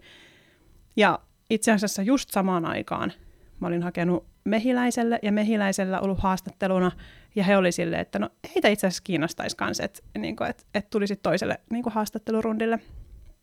Sitten, että no, nyt alkoi tapahtua. No niin. Ja tota, sitten pää, sit mehiläisten, mehiläisen kanssa päästiin siihen pisteeseen, että no heillä oli itse asiassa sellainen tilanne siinä vaiheessa, että, että mä sanoin heille, että tämä on mun osaaminen, ja sitten mä laitoin jotain näyttöä, mitä mä osaan, ja he oli ajatellut mua yhteen tiimiin, ja sitten oli si- siitä laittu sit silloin sähköpostia, että no, tai itse asiassa mä laitoin sähköpostia, kun me oltiin siinä haastattelussa käyty läpi sitä osaamista, että siinä pitäisi aika itsenäisesti osata tehdä niin JavaScriptia ja Reactia, niin mä olin sitten, että oh shit, että tyssäskö tämä nyt tähän, että en mä nyt niin kuin, jotenkin oli se, että halus olla niin kuin, olisi halunnut kovasti, sanoa, mm-hmm. että joo joo, mä handlaan sen, mutta sitten taas kun tietää oman rajallisuutensa ja ei halua niin kuin, kuitenkaan ylimyydä itteensä, niin oli se sellainen, että no ei hitto, että pakko mun on nyt olla rehellinen ja sanoa, että, että en mä nyt, niin kuin, mä en uskalla lähteä tuommoiseen rooliin vielä, että, että jos siinä tarvii niin kovin itsenäisesti tehdä, niin mä en, mun osaaminen ei ehkä ihan vielä riitä, että mä koen, että mä tarvin siihen jonkun niin kuin, ihmisen rinnalleni, joka voi niin kuin, jeesaa mua tarvittaessa, ja siinä ei oikein ollut sit sellaista, sitten mä olin sit, ajattelin, että no, tämä oli sitten varmaan tässä. Mä, mä menen sinne konsulttitoimistoon. Ja No sitten he soitti mulle mehiläiseltä yksi perjantai, mä muistan sen hyvin, että hei, että me löydettiin sulle yhdestä toisesta tiimistä paikka, että et siellä sulla olisi ihminenkin, joka voisi niinku, olla sun niinku, mentorituutori tässä hommassa ja näin. Aivan niin kuin tiiäks, että wow, cool, vähän siistiä. Ja sitten kun tietty, tämä oli niin kuin, siis mehiläinen oli paikkana se, että mä olin niin kuin, halunnut sinne oikeasti. Ja se, hain sinne nimenomaan just avoimen hakemuksen kautta, että se ei ollut, mm. niin kuin, ei ollut mitään paikkaa silloin heillä nettisivuilla. Niin se oli tosi iso juttu kyllä silloin, että se oli niin kuin viikonloppu isosti pelastettu. Mutta sitten tässä kävi vielä silleen hassusti, että sit se konsulttitoimisto, mihin mä olin päässyt niin kuin harjoittelemaan, niin mä olin just kerennyt tyyliin kävästä siellä. He olivat niin kuin, tilanneet mulle laitteet jo ja kaikki. niin kuin, sitten oli, että no mun on pakko nyt vaan soittaa. Sitten heti maanantaina soitin heille, että no nyt kävi tälleen, että mä sain niinku työpaikan, niinku, mistä mulle maksetaan palkkaa. Joo. et mä valitettavasti niinku joudun niinku skippaamaan nyt sitten tämän homma. Sitten oli se, ahaa, okei, no mut et, et, et hekin voisi tarjota mulle paikkaa. Wow, mitä, mitä nyt tapahtuu? Et sit tota, mut se, sitten siinä ehkä tuli itsellä just se, että, niinku, että se toinen oli se, mitä mä olin oikeasti niinku halunnut, mihin mä olin mm. hakenut. Ja toinen oli sitten ehkä semmoinen, että mä menin sinne, että mä tiesin, että siellä niinku, saa harjoittelupaikan. Plus sitten, että mä olin ollut aikaisemmin tuotetalossa, mä tiesin, että miten hommat tuotetalossa toimii. Olin kuullut ja niin kuin ehkä niin kuin kokemuksia ja ihmisten kautta niin just sitä, että konsulttitalossa se on ihan erilaista se toiminta. Että mm. Et toki heilläkin oli tosi niin kuin, hyvän kuuloiset systeemit ja et miten niin kuin, otetaan junnu talon sisään ja että siinä on joku vuoden projekti ja et mitä, mitä, et sen, sen jälkeen sä oot sitten niin kuin, koodari, niin kuin, enää, tai junnutitteli poistetaan siitä edestä. Mutta sitten taas jotenkin se, se niin kuin tietty terveysteknologia terveysalana ja tuotetalo, niin ne jyräs kyllä aika vahvasti kyllä sit niin kuin mulle se, että ei, että kyllä tämä on, tää on se, tänne mä haluan. Sitten päätin hylätä sen toisen, vaikka olikin just se että tilanne, niin kuin, mitä en ollut edes kuvitellutkaan, että näin voisi käydä, että olen junnuna kaksi, ketkä minut haluaa. Ihana. Ja pakko ihailla sitä rohkeutta, että sä oikeasti sanotit sen sun tarpeen sille mentorille. Joo. Kyllä mä kannustaisin ennemmin siihen, kun se aika kivinen ja kuoppanen tie aloittaa, jos tietäisi, että tarvitsisi tukea, mutta sitten koska ei uskalla sanoa sitä, niin sitten päätyy tekemään yksin. Niinpä. Joo, siis kyllä mä ehdottomasti niin kuin kannustan kaikkia siihen, että olla myös itselle rehellinen sen suhteen, että mikä se, mihin niin kuin kokee, että omat resurssit pystyy, että se, että, niin kuin, että pitää, kaikki, kaikki niin ihan varmasti tarvii alusta tukea, mm. että ei lähde ottaa liian isoja palasia, koska sit, sit siitä tulee vaan, niin kuin, sit sä teet vaan niin kuin itselle karhun palveluksen siinä, että se niin kuin menee liian stressaavaksi, liian raskaaksi. Sitten nousee helposti seinä pystyy. Ja Just tulee semmoinen olo, että mä en osaa ja mä en riitä, vaikka tosiasiassa osaa ja riittää, mutta on vaan väärässä positiossa, vääränlaisessa Niinpä. työssä. Niinpä. Et, et kuitenkin sinne työhön mennään taas, niin kuin jokaisen, jokainen junnu kun aloittaa, niin hän menee sinne työhön sillä tavalla, että he todennäköisesti oppii siellä kaiken uudestaan. Mm. Et on se joku pohjaosaaminen, mutta se, että sä joudut kuitenkin opettelemaan kaiken uudestaan. Ja jos ei ole vielä sellaista vankkaa osaamista siinä taustalla, niin se, se on pitkä prosessi ja se, siihen tarvii apua, ettei se, että sulla on aina joku, keneltä sä voit kysyä, etkä sä voi mennä saman tien siihen rumpaan, että nyt tuotetaan jo tavaraa ulos ja sun pitää olla siinä osa, osana sitä tuotantoprosessia, et koska sä oot vasta opettelemassa.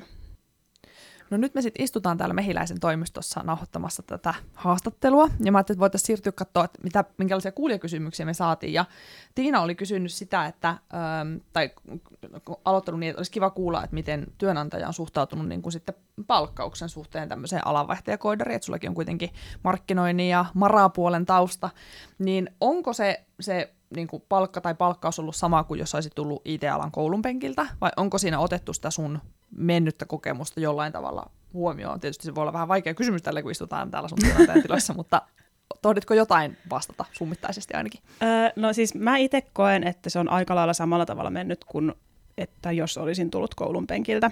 Koska ehkä niin kuin, mä mietin sen sillä tavalla, että jos se mun koreosaaminen niin kuin edelliseltä työpaikalta olisi ollut niin kuin hyvin paljon samaa kuin mitä mä nyt tässä työssäni teen, että olisi vaikka ollut hoitaja tai lääkäri tai niin kuin muuten terveysalalla, niin se olisi ollut ehkä helpompaa jollain tavalla sit nostaa sitä, mutta koska ei ollut minkäännäköistä niin kuin sitä tuntemusta ikään kuin tätä alakohtaa aiemmin, niin se, oli sit, se meni aika, aika pitkälti näillä firmoilla oli jo niin kuin se, että mitä he, mitä he maksaa treeneille, mitä maksetaan junnulle suurin piirtein, että missä haarukassa se liikkuu. Niin, ja toki mä tein taustatutkimusta myös itse näiden palkkojen suhteen paljon, että kyselin ihmisiltä ja tutuilta ja tuttavilta ja muilta, ketkä, ketä tiesi, että on niin kuin aloittanut junnu positiossa, että mitä te, mitä te olette pyytänyt ja mitä uskaltaa pyytää. Ja siinä mielessä kyllä aika hyvin omasta mielestä mennyt sen suhteen, että on saanut sen suurin piirtein ainakin, mitä on pyytänyt. Joo. Ja sehän käy järkeen. Tiina kommentoi itsekin silläkin puolella, että, että hänellä ö, työnantaja oli niin kuin, ottanut huomioon sitä hänen vanhaa kokemusta, ja niin kuin sanoit, että sillä varmaan tosi paljon, tai se riippuu tosi paljon siitä, että mitä se kokemus on, että onko se hyödynnettävissä. Jos on vaikka just mainostoimistotaustaa, niin sit voi olla tämmöisestä niin kuin projektityöskentelykokemusta, mm. mikä tarkoittaa, että sä et ole ihan noviisi tai, tai jotain muuta semmoista niin kuin IT-alalla sovellettavaa, ää, ikään kuin jotakin osaamista. Mutta sitten taas, jos on ihan eri osaaminen, mistä ei pysty tavallaan mitään ottamaan siihen arkeen, niin eihän se silloin ikään kuin auta siinä uudessa työssä pärjäämisessä. Niinpä, niinpä. Jotenkin mä itse myös sit silloin koin, kun mä näitä töitä hain, että et verta, vertauksena siihen, mitä oli aikaisemmin tehnyt, niin palkathan on huimasti isommat. Mm. Et, et mä olin jo ihan tyytyväinen niin lähtökohtaisesti siihen, että aa, että okei, niin kuin, että tällaisia saa ja tällaisia voi pyytää ja se on ihan fine. et se, niin kuin, että jotenkin sekin oli ehkä itselle sellainen, niin kuin, että e, en mä osannut edes kaivata sitten taas jotenkin se, että ei kun mä tarvin nyt vielä enemmän, koska mulla on tämä kokemus. kokemus. niin. Et se oli kyllä, tota, olin, olen ollut tyytyväinen. Se on mukava kuulla. Ja noihän se vähän onkin, tietysti riippuu miltä alalta tulee. No niin, että joo. Pelkästään jos siirtyy, vaikka jos olisi vaikka ollut siellä hoitajapuolella, niin sekin olisi varmaan aikamoinen leuan Ihan loksahdus. Varmasti. Kyllä. Ja onhan se sitten taas niin kuin, että kyllähän suurin piirtein kaikki, ketkä hakee alaa kuin alaa, niin tietää suurin piirtein, mikä sen alan palkkaus on. Mm. Et todennäköisesti, jos sä haet jollekin tietylle alalle, niin kyllähän sä selvität sen, että mitä siellä tienaa. Just näin. Että se ei se niin kuin kenellekään tuskin tulee ihan täysin puskista. Kyllä. Joo, ja sitten ainakin ö, netistä löytyy, kaiken, monista aloista löytyy näitä vertailutaulukkoja, niitä kai on ihan niin kuin TE-keskuksen sivuillakin on niitä ikään kuin palkkahaarukkoja per Juu, on. positio, ja sitten ainakin ohjelmo, ohjelmistoalallahan niin koodiklinikallakin se pyörii niitä, Juu, niin on. mistä näkee sitten vähän, että mitä, ne, niin kuin, mitä voi odottaa ja olettaakaan. Se on kyllä itse asiassa ollut tosi hyvä. Mä oon seurannut myös sitä koodiklinikan snackia palkkavertailua, niin Kyllä, se on ollut tosi hyvä. Se antaa tosi niin kuin realistisen On, ja tilannekuvan. yleensä ottaen, että sit kun tässä hommassa etenee, että tietää, että minkälaisia summia sit sitä uskaltaa pyytää. Kyllä, Tai jos mahdollisesti joskus vaihtaa paikkaa, että mitä se sitten voisi olla. just tämä. Ja sitten tietysti, jos vaikka pysyisikin positiossa, niin sit kun neuvottelee uudestaan, kun kokemusta karttuu Niinpä. ja vuodet kertyy, niin Mutta silti tähänkin liittyen on silti sääli, just tänään luin itse asiassa Hesarin jutun siitä, kuinka edelleen se naisen euro on niin paljon pienempi, mikä on tosi sääli. Ja siis mä katoin, vertasin just ohjelmistoalaan, niin kyllä sielläkin oli aika iso, niin kuin, että se oli suurin piirtein, olisiko ehkä ollut about 500 euron luokkaa se ero, mitä nainen saa, kuin mitä mies saa. Sillä ei Va- voi kyynellä. mä, mu- mulle, mä, mulle ei riitä nyt edes sanoja. Luin linkkarista Juuso Jokisen postauksen aiheeseen liittyen, että, että niinhän se nyt vaan on, että miehet hakeutuu paremmin palkatuille aloille, kuten lääkäriksi ja lentäjäksi ja ja sitten naiset vaan hakeutuu huonommin palkatuille aloille, kuten naislääkäriksi ja naislentäjäksi. Että jotenkin niinku, et ei tälle varmaan nyt vaan voi mitään. Ja sitten just tämä, että se tuntuu niin, niin kurjalta ja hurjalta. Joo, no siis tässä mä oon kyllä kans ohjeistanut niin naisia, ketkä on lähdössä tekemään näitä ensimmäisiä palkkakeskusteluja, hakemassa sitä ensimmäistä työpaikkaa, niin ohjeistanut, että ottakaa itselle, se- mä itse asiassa kuulin tämän, tämä oli hyvä tuolla, olin San Franciscossa uh, Women Who Code workshopissa, niin siellä käytiin just näistä palkkakeskusteluista. Okei, no mä myönnän, että Jenkeissä tämä on ehkä ihan hiukan eri, mutta tota, että just, että et sun pitää asettaa itselle joku raja, minkä ali sä et mene. Mm. Että tämä on se. Että sit jos tämän, al- jos tämän alle yritetään mennä tai tämän alle niin ei suostuta tähän, niin sit tämä ei ehkä ole se mun paikka. Just näin. Et, et, si- et, muuten sitä naisen euroa ei saada koskaan nousemaan. Mä ymmärrän kyllä, että siinä on riskinsä, että se on paha paikka, että et sä voit menettää paikkoja, mutta taas toisaalta ehkä niin nyt mä tiedän itse sen, että tästä, eteenpäin mä ehkä uskaltaisin tehdä sen jo, että et tämä on, tää on se raja ja tämän alle mä en mene. Että tässä on se haarukka, että tästä, tässä mä voin vielä niinku seilata, mutta sitten taas niinku, että jossain menee se raja sitten. Kyllä, ja toi on niin hyvä, että sitä tietoa ja sitä tukea, ja tässäkin suhteessa se mentori on niin tärkeä, ja se ve- vertaisryhmä, että sulla on niitä muita ihmisiä, joiden kanssa keskustella, koska yksinhän näiden kanssa on ihan pihalla, ja saattaa suostua semmoisinkin asioihin, mihin ei pitäisi Mm, mennä suostumaan. Ja toki mä toivoisin, että niin kuin nimenomaan niin kuin naisetkin ehkä olisi enemmän avoimia vielä näissä palkkakeskusteluissa, että oikeasti pistettäisiin ne summat pöytään. Tämä, että se on niin kuin, nähtäisi se sitten niin konkreettisesti niin kuin firman sisälläkin, että et, ai hei, toi tietää ton verran, että meillä on ihan täsmälleen sama kokemus ja mä tiedän tämän verran. mm, kyllä, koska no, tästähän puhutaan paljon, että mitä se avoimuus, niin kuin ketä se palvelee ja hyödyttää, ja, ja mä ymmärrän, että monessa firmassa, jossa ei ole aikaisemmin ollut vaikka, niin kuin, ei, ole, ei ole tehty palkkatasan arvoisuutta sillä tavalla, että oltaisiin mietitty näitä, vaan se on mennyt niin, että neuvote, neuvottelutilanteessa se, kuka on osannut neuvotella, niin sillä on maksettu ihmisiä, niin kuin sitä palkkaa, mitä on pyydetty, koska ihmisiä on vaan ollut pakko saada mm. sisään, mistä sitten syntyy se tilanne, että niitä ei voida julkistaa, koska ne on ihan randomisti määräytyneet sen perusteella, että kuka on vaan hoksannut mitäkin pyytää. Nimenomaan. Mutta- ja, siis, ja se, että mikä miehillä, kun yleensä ottaen jotenkin ajattelee, että no okei, miehet kärsii kans huijarisyndroomasta, Niin kärsii tällä alalla etenkin. Mutta se, että, että siinä on, niin tulee huomasti ainakin huomaa itse, että naisilla on tosi vaikea se, että niin kuin, pistää se summa niin ylös, niin kuin, mitä moni mies taas ihan pokalla pystyy laittaa. Kyllä, se on vaan niin kuin, siinä on, se on vaan niin eri. on. Et- Ja mulla ei ole vielä tänäkään päivänä ihan tyysti, vaikka mä oon lukenut tästä asiasta, niin selvinnyt, että, että onko tässä joku hormonijuttu, onko tässä joku kulttuurijuttu, onko tässä joku kasvatusjuttu, mutta niin kuin kirja toisensa jälkeen painottaa sitä, että jostain syystä, kun haetaan alan työpaikkoja, niin kuin siinä on se vaatimuslista, niin miehet uskaltaa paljon matalammalla kynnyksellä hakea, vaikka toki niin kuin todettua, niin tällä alalla myös miehet kärsii siitä, että he ei niin kuin tohdi usko, uskoa omaan osaamisensa riittävästi, mutta siitä huolimatta naiset alittaa vielä senkin rimaan uskomalla Just. vielä vähemmän siihen omaan osaamiseensa. Et mitä itse olen niin kuin yrittänyt aina sanoa uusille alalle tulijoille, etenkin naisille, että hakekaa, hakekaa, hakekaa ja vielä kerran hakekaa. Että älkää päättäkö niiden työnantajien puolesta, mihin teidän osaaminen riittää, koska useimmiten – se tarve on sille asenteelle eikä sille osaamiselle. Nimenomaan. Ihan samaa mieltä. Uk. Naisen euro ylös. Ja Kyllä. kaikkien muidenkin, kaikki eurot samalle viivalle. Nimenomaan. Saakeli. Mutta käsitellään toi Marko kysy, me vähän niin kuin sitä sivuttiinkin tuossa tuohon palkkaan liittyen, mutta että ö, miten sä koet, että miten niin kuin jonkun toisen alan – niin kuin, tuntemus tai ymmärrys helpottaa ohjelmoinnissa, tai helpottaako se ylipäätään. Ja sitten taas toisaalta, öm, mitä uutta näkökulmaa se ohjelmointiosaaminen toi siihen sun aikaisempaan toimialaan? Öö, no tuohon ensimmäiseen kysymykseen, niin mä mietin sitä silleen, että, öö, että jos olisi tekemässä nyt jotain softaa, joka liittyisi hyvin vahvasti markkinointiin tai ravintola niin siinä, siinä vaiheessa se toisi tosi paljon niin kuin sitä ymmärrystä siitä, että miten ihminen tai asiakas käyttäytyy tai työntekijä, mitä se tarvii. Mutta koska mulla ei ehkä nyt ollut sellaista, kun mä oon aivan eri sektorilla töissä nyt tällä hetkellä, niin mm. tässä vaiheessa mä ehkä voisin verrata sitä siihen, että, niin kuin mitä, että miten me tutkitaan sitä, että miten esimerkiksi kun me tehdään softaa hoitajille ja lääkäreille, että mitä se hoitaja työssään tarvii ja se, niin kuin, että mikä hänelle on ne ensisijaiset tarpeet, mitä hän tekee ja miten hän toimii, niin se, se on hyvin mielenkiintoista meille. Et se on niin ihan ensiarvoista tietoa, se, että miten ne, just, just ne korejutut, mitä, mitkä niin, että osataan poimia sieltä ne oikeat asiat, eikä lähdetä tekemään ihan turhaa työtä ja turhia juttuja sinne, koska ei he todennäköisesti niitä koskaan edes käytä. Niin siinä mielessä kyllä, että täytyy tietenkin tietää se, että kenelle sä sitä ohjelmistoa teet, niin se on ihan ensiarvoisen tärkeää. Mutta kyllä mä silti niin sanoisin, että vaikka että hakee silti sen, semmoiselle alalle, mikä oikeasti kiinnostaa, eikä vaan sen perusteella, että no koska olen ollut ravintola-alalla, niin minun täytyy tehdä ravintola-alan softaa. Mm.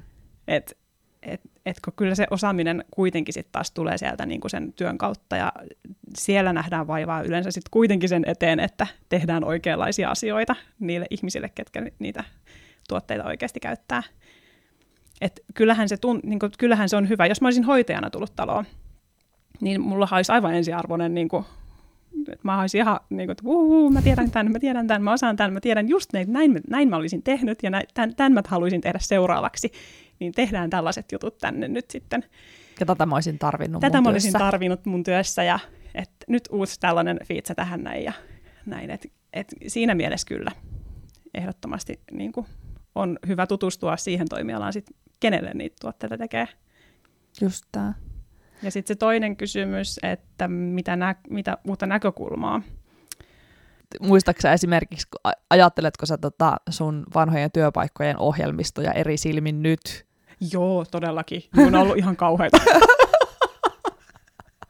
Joo, siis no just tota, toi ehkä mä jo sivusin tuossa sitä, että tietty se, että niinku hakee, voi hakea just sille alalle tietty, mikä kiinnostaa. Joo. Että ei ehkä, niinku, ei ehkä tota, se, mä mietin just, että aikaisempi toimiala, kun ei ole ehkä ollut niin tällä alalla, niin se on vaikea sitten niin vastata siihen. Mutta niin toki niin kuin, hmm, hmm tämä on kyllä vaikea. Mutta kyllähän sitä niin osaa sitten, niin suhtautua tietty eri tavalla kaikkea ja niin ymmärtää ihan eri tavalla just niin kuin, mitä olisi markkinoinnissa kaivannut. E, niin nyt jos lähtisi tekemään markkinointia, niin on se, niin se, se diipimpi pää siellä jo niin ihan eri, eri lailla tuttuja, että mitä voisi tehdä. Ja ravintola nyt tietty, heillä on omat softansa ja en tiedä sitten, kehittääkö niitä kukaan koskaan ja miten ne menee, edes muista, mitä kaikkea me käytettiin.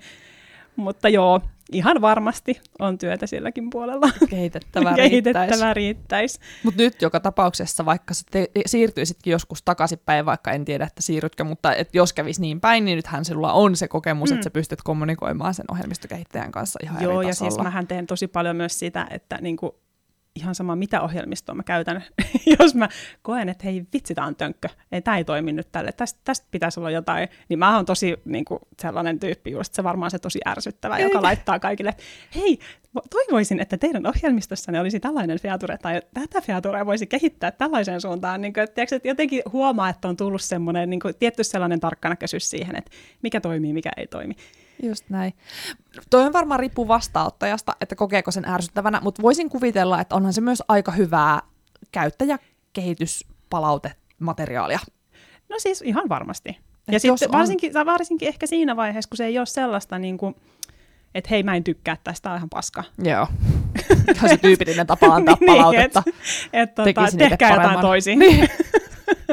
Mutta ehkä se oma lähestyminen on just se, että kun tietää jo vähän niitä juttuja, että osaa niin hyvinkin yksityiskohtaisesti ehkä selittää sen, että minkä takia mä haluaisin, että tämä olisi toisenlainen ja mitä tähän voisi tehdä toisella tavalla. Et, Just näin. Et ehkä se on niin helpottaa enemmän, ehkä se on niin enemmän semmoinen järkevämpi palaute antaa kuin se, että ja sitten se jää kuulijan vastuulle, että haluaako sen ottaa kuuleviin korviinsa ja haluaako siitä oppia ja kehittyä Nimenomaan. vai ei. Ja enkä mäkään nyt mitään ihan niinku kreisejä lähde tuonne kommentoimaan. Tai siis semmoisia, että niinku, toivoisin, että tässä sivulla seikkailisi yksi sarvisia. Niin, ja miksi tämä voi olla sininen? niin, just näin. Että kyllä ne on niinku ihan valideja yleensä. Just tämä. Mutta onhan se siis ihan oikeastikin mä oon sitä mieltä, että me, me vähän just ajatellaan, että no, että en haluaisi valittaa, niin en viitti antaa palautetta. Ja sitten monesti niin itsekin tietää sen, että, että vaikka, vaikka kuinka kritiikki sattuu, niin mm. se on niin kuin ainut tapa kehittyä. Se on ainut tapa pystyä tekemään mitään kehityksessä. Mä mietin vaikka Koodarikuiskajan podcastia.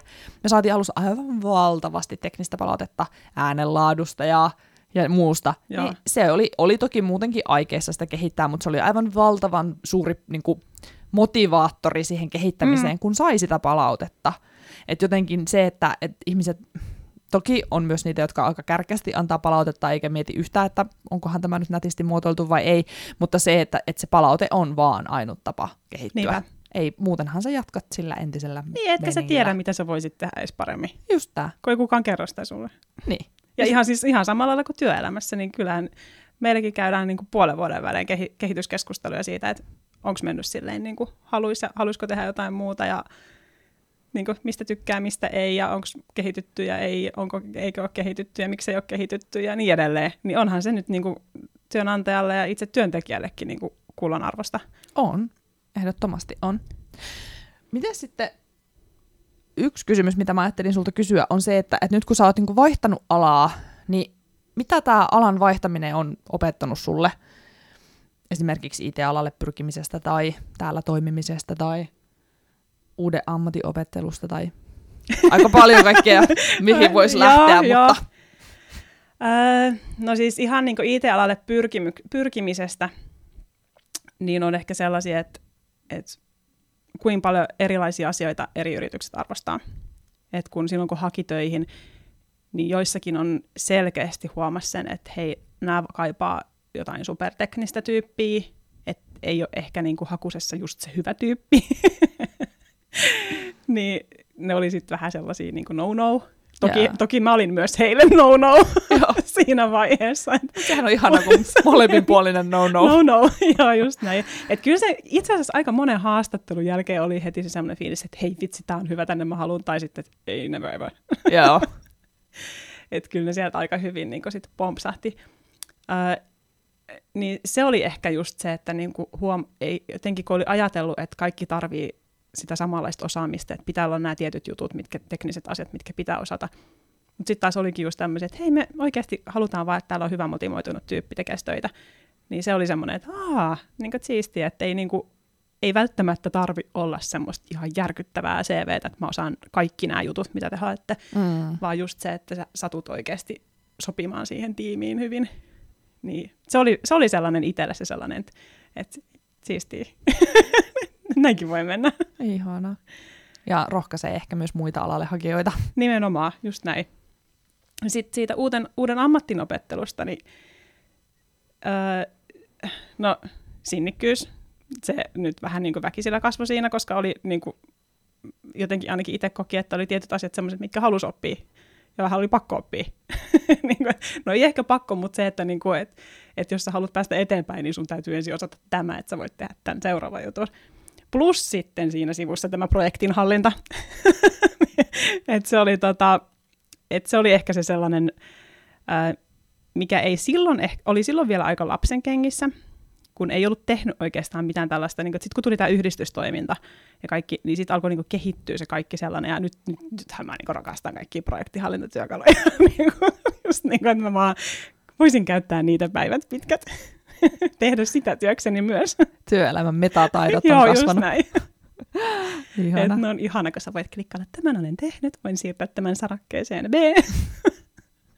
Et sellaista suosittelen kyllä ehdottomasti kaikille hyviä projektin hallintotaitoja, että opetella niitä, niin sit se, niin se voi sen opiskeluprosessinkin järkeistää jollain tavalla, koska siinä tulee helposti se, että kun alussa alkaa opiskelemaan, niin kun, että sä tajut jossain vaiheessa, kuinka paljon asioita on, mitä sä et vielä osaa, mitä sun mm-hmm. pitää osata, sitten sä tunnet olevasi aivan jossain suossa, että ei, ei musta tule ikinä yhtään mitään.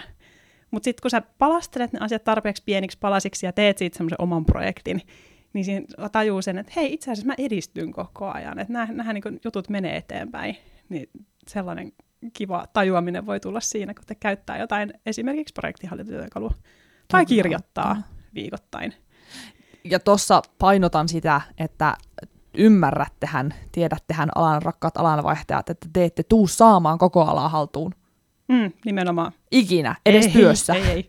että kun saa jonkun pienen nurkan siitä haltuun, niin se riittää jo siihen, että voi lähteä tekemään sitä työtä. Niinpä. Ja siis totta kai tuossa myös oli sit ohessa niin se semmoinen oma mentaalinen puoli, oma mentaalisen puolen kehitys, niin sehän on kasvanut ihan valtavasti. Mm. Että se semmoinen, kaikki se semmoinen psyykkaus siihen ja se, se niin kuin, että mitä pitää koko ajan ikään kuin se tavoite kirkkaana mielessä. Että sehän oli se sellainen, että, että jos ei joka päivä, niin ainakin joka viikko kirjoittaa sen itselle uudestaan johonkin ylös. Minusta tulee tämä, minä teen tätä. Ja joku päivä sä voit sitten niinku ruksia se. Niinku. Yeah. Mutta se, että se pitää olla, koska muuten se niinku helposti lähtee sitten, että niinku, et turhautuu, että miksi mä teen tämän. En mä halua tehdä, mä niinku, vihan tää koko hommaa. Mutta se, että just, että se mentaalinen puoli on, se on tosi vaikea, tietty tuossa itse opiskelussa, että siinä helposti tulee niitä sellaisia hyvinkin, voi käydä hyvinkin syvällä. Et si, sitä sitä niin kuin jatkuvaa itsensä psyykkausta, niin se on, se on, se on niin kuin ihan varmasti kaikilla sama, että jos itse opiskelee, niin asia kuin asia. Ja voisin kuvitella, että tuossa myös se mentori auttaa, että sitten kun tulee se kuoppa. Joo, kyllä. Niin se niin kuin, nyt mä, en, mä luovutan, mä enää jaksa, mä vihaan tätä. niin, kyllä, kyllä se, se on ihana, että joku toinen ihminen sit on sulle, että sä voit purkaa sen edes jollekin. Mm. Et ehkä just sekin niin tämmöisessä yhteisössä, niin musta olisi kiva, kun ihmiset vaan sanois, niin kuin, tiiäks, ja sanookin näitä tällaisia asioita, että niin kuin mikä turhauttaa ja missä ei onnistu ja mihin kaipaisi enemmän apua. Ja, niin kuin, tiiäks, ja siis sit meillekin tulee sellaisia viestejä, että mä oon hakannut asiakas päätä seinään nyt se viikon, että voiko joku auttaa mua. niin kuin se, että älä edes niin kauan hakkaa päätä seinään, kun pyydä aiemmin apua. Just tää. Ja sitten sit tulee, kun, sit kun ne rohkenee sanoja ja ne saakin apua, niin se niin. semmoinen niinku kulttuuri, että ihmiset oppii, että ai, ei mun tarvikaan kärsiä yksin viikkokausia, vaan Nimenomaan. mä voin sanoa, että mä en osaa, ja sitten kukaan ei tuomitse ja lynkkaa, ja sitten asiat on vaan helpompia sen jälkeen. Kyllä, joo. Oh, voi meitä suomalaisia. Mutta se on, se, mä, siis mä ymmärrän sen, että se, niinku se avun pyytäminen on hankalaa. Mm. Se on mm. siis ihan työelämässäkin. Ei, se, ei, ei, se, se ei ole kenellekään helppoa. Ei. Mutta ky- siinä, siinäkin harjaantuu kyllä sitten. Et se, se on vaan niinku, vähän niin kuin itse semmoinen niinku, you're the boss of you. Vai mikä tämä tämmöinen niinku, asenne. Et sä vaan otat itseäsi niskasta kiinni. Mä en osaa tätä, mä tarvitsen tähän apua, mä pyydän apua, niinku, piste. Niinku, tiedätkö, että semmoinen niinku, rohkaisu siihen kanssa kaikille. Että se, niinku, et ei kaikkea, kukaan ei osaa kaikkea. Ei. Eikä kukaan myöskään opi kaikkea, ellei kysy välillä. Nimenomaan. Just näin ja sitten just niinku, ää, näistä oppimisista, niin niinku taas yhdistyksen kautta ehkä tullut just nimenomaan se, että kuinka paljon meitä naisia on, jotka ajattelee samalla tavalla. Ja se just, että, että se oli niinku mieletöntä huomata, että ei ole, en ole yksin ja pystyy auttamaan toisia eteenpäin. Ja siis myöskin sitten taas se, että pystyy opettamaan toisiin. Mm. Et se on ollut niinku itselle nyt ehkä tietty se, että kun on mennyt eteenpäin, niin on voinut järkätä jo omia workshoppeja, missä niin kuin, että mäkin pidän esimerkiksi aina vuoden alussa on ottanut semmoisen GitHub-koulutusta ja sitten niin tämmöistä CV-koulutusta, että ne on ollut ainakin mulla semmoiset vakkarit, et, ja niin kuin, että opitaan luomaan niin kuin portfolioa, CVtä ja sitten yleensä että GitHubiin, että minkälaisia projekteja siellä kannattaa olla ja mi- mitä, mitä juttuja kannattaa tehdä. Just Niin ne on, ne on ollut sellaisia, ja niistä, niistä saa niin paljon kikseä, kun, oppi, niin kuin voi opettaa toisille asioita, ja just se, että niin kuin, ihmiset oikeasti niin kuin oppii niistä, ja tulee hyvä palautetta siitä, että hei, tämä oli tosi hyvä, että ei käynyt mielessäkään tällaiset jutut, niin tommosia. Ja mä haluaisin laajentaa sitä.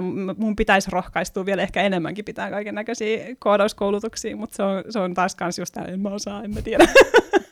Mutta tohon mä voin sanoa, mä oon itse kans joutunut kamppailemaan tämän asian kanssa, ja mä oon lopulta lohduttanut itteeni sillä, että mun ei tarvii tietää kaikesta kaikkea, mun täytyy tietää vain vähän enemmän kuin se kuulija Just jostakin näin. asiasta. Että eihän mun tarvii opettaa hänelle koko maailmaa, mutta jos mä voin opettaa hänelle yhden asian, mistä on hänelle hyötyä, niin silloinhan se on ollut sen arvosta. Niinpä. Ja se on madaltanut sitä omaa kynnystä tosi paljon, koska kun, kun kipuili sen kanssa, että en ole mikään psykologian tohtori enkä, enkä tota, niin, niin organisaatioviestinnän maisteri, niin miten mä voin näitä asioita. Mutta se, että kun on edes vähän semmoista kokemusta, mistä on sille kuulijalle hyötyä, niin se riittää. On, ja se on. riittää. Se riittää, ja siis onhan sitä paljon itselläkin, ja paljon asioita, mitä voisi tuonne mennä opettaa, mutta se, to, toki se vaatii itseltäkin sen niin kuin ajankäytön sit siihen, että sä joudut, joudut tai pääset laatimaan materiaalit ja niin tekemään sen työn siihen sitten taas, että sä niin osaat antaa myös niin oikeat, niin tutkia vähän sitä asiaa, mm-hmm. että mikä on se niin paras, mitä kannattaa tällä hetkellä opettaa siltä tietyltä jutulta. Ja tästä syystä opettaminen on yksi paras tapa oppia itse, koska sitä Kyllä. täytyy sitä tietoa niin paljon paremmin perehtyä ja palastella, että sen voi opettaa. Joo, ja mun mielestä tätä pitäisi käyttää niin kuin laajemmin. Että jos sä saat selittää sen, niin se on jo niin kuin aika hyvin. Kyllä. Mulla on edelleenkin tällä hetkellä asioita, mitä mä tiedän, että miten se tehdään, miten se toimii, mutta en mä sitä edelleenkään osaa selittää, että miksi, miksi mä saan sen toimii. Miksi se toimii niin kuin se miksi toimii. se toimii niin kuin se toimii. Tämä olisi ihan mahtavaa jossain kouluelämässäkin, just niin kuin vaikka ihan ala-asteellakin tyyppisesti, että sä selittäkää nämä asiat minulle. Just niin. Niin. Ja jonkun verran käytetäänkin, ja sitten ainakin mun lähipiirissä olevat lapset on sille, että on kauheita, mä haluaisin vaan tehdä näitä yksin, mä haluan tehdä näitä töitä. Mutta siis onhan se niin kuin tehokkaampaa oppimista tietyissä konteksteissa tietyille asioille. Niin on, joo. Ja joo, siis kyllä mäkin lasten kanssa käytän sitä, jos luetaan johonkin kokeisiin, että no, kerro tämä mulle, mitä tässä tapahtuu, mitä tässä prosess, kemiallisessa prosessissa esimerkiksi tapahtuu. Ja niin. sitten kun he osaa selittää, niin, niin tietää, että he on oppinut. Nimenomaan. Kyllä. Ai vitsi, mä otankin pöllin ton heti. Mä huomaan, että me, me voitaisiin helposti puhua tästä aiheesta ja näistä aiheista varmasti toinen tuntiputkeen, niin tässä kohtaa alan pikkuhiljaa pistää meitä loppua kohden, niin tietysti olennainen kysymys on se, että, että jos nyt kiinnostaa teidän yhdistys tai haluaa kysyä sulta lisää, niin mistä tuolta internetkyliltä sua voisi lähteä sitten etsimään ja missä sun voi olla yhteydessä, jos niikseen no, tulee? Ö, parhaiten ainakin, niin kuin, tiiäks, tiiäks, miten, miten niin kuin, moni on ulottanut lonkeronsa minun on ollut niin kuin esimerkiksi LinkedInin kautta. Se on ollut semmoinen aika niin kuin helppo, kun se on niin tämmöinen työorientoitunut yhteisö. Öö, sähköposti on aina hyvä luotettava. Mä oon vaan huomannut viime aikoina, kun sitä tulee niin paljon, että mä olen ehkä vähän nihkeästi kerennyt kaikille vastailla välillä. Pahoitteluni siitä. ja sitten, no ihan siis, no Instagramissa päivittelen silloin tänään asioita. Haluaisin alkaa tekemään sinne myös enemmän tällaista ohjelmistoalan vaihtopuolen juttua. Ehkä tässä otan myös itseni siitä niskasta kiinni ja alan vaan tekemään. Joudut tällä tavoin tilivelvolliseksi. Kyllä, jo, olen, nyt kun olen sen täällä sanonut, niin alan tekemään, joo. Ja sitten Twitteriä käytän kanssa silloin tällä, mutta enemmän ehkä se on ollut semmoinen seura- seurailu, muiden seurailu paikka, että sinne harvemmin tulee päivitelty oikeastaan mitään. Et ehkä mä oon kokenut, että pari kanavaa on hyvä, että joku linkkari ja Instagram esimerkiksi on tämmöisiä, että jotka voi pitää kaikkeen ei jaksa, kaikkeen ei kykene. Ei ehdi. Ei, ei ehdi. ehdi. Ja toki meillä on sitten yhdistyksen omat nettisivut, mutta ne on, tällä hetkellä on uudet nettisivut työn alla. Eli niistä tulee ehkä hieman informatiivisemmat ja paremmat, että saadaan niinku oikeasti kaikki, otetaan kaikki huomioon. Mutta laitetaan linkkejä show notesiin, Kyllä. niin pääsette seikkailemaan sinne sitten oikeisiin osoitteisiin. Ja, ja voi vitsi Susanna, kiitos ihan mielettömän paljon. Oli ihan äärimmäisen suuri ilo saada sut vieraaksi. Musta olisi, mä olisin voinut jutella sun kanssa vaikka koko päivän. Sama homma. Kiitos ja kiva, kun pääsin vieraaksi. Ihan syksyn alkoi. Kuten myös. No semmonen pikkunen kevyt jakso sitten tähän väliin.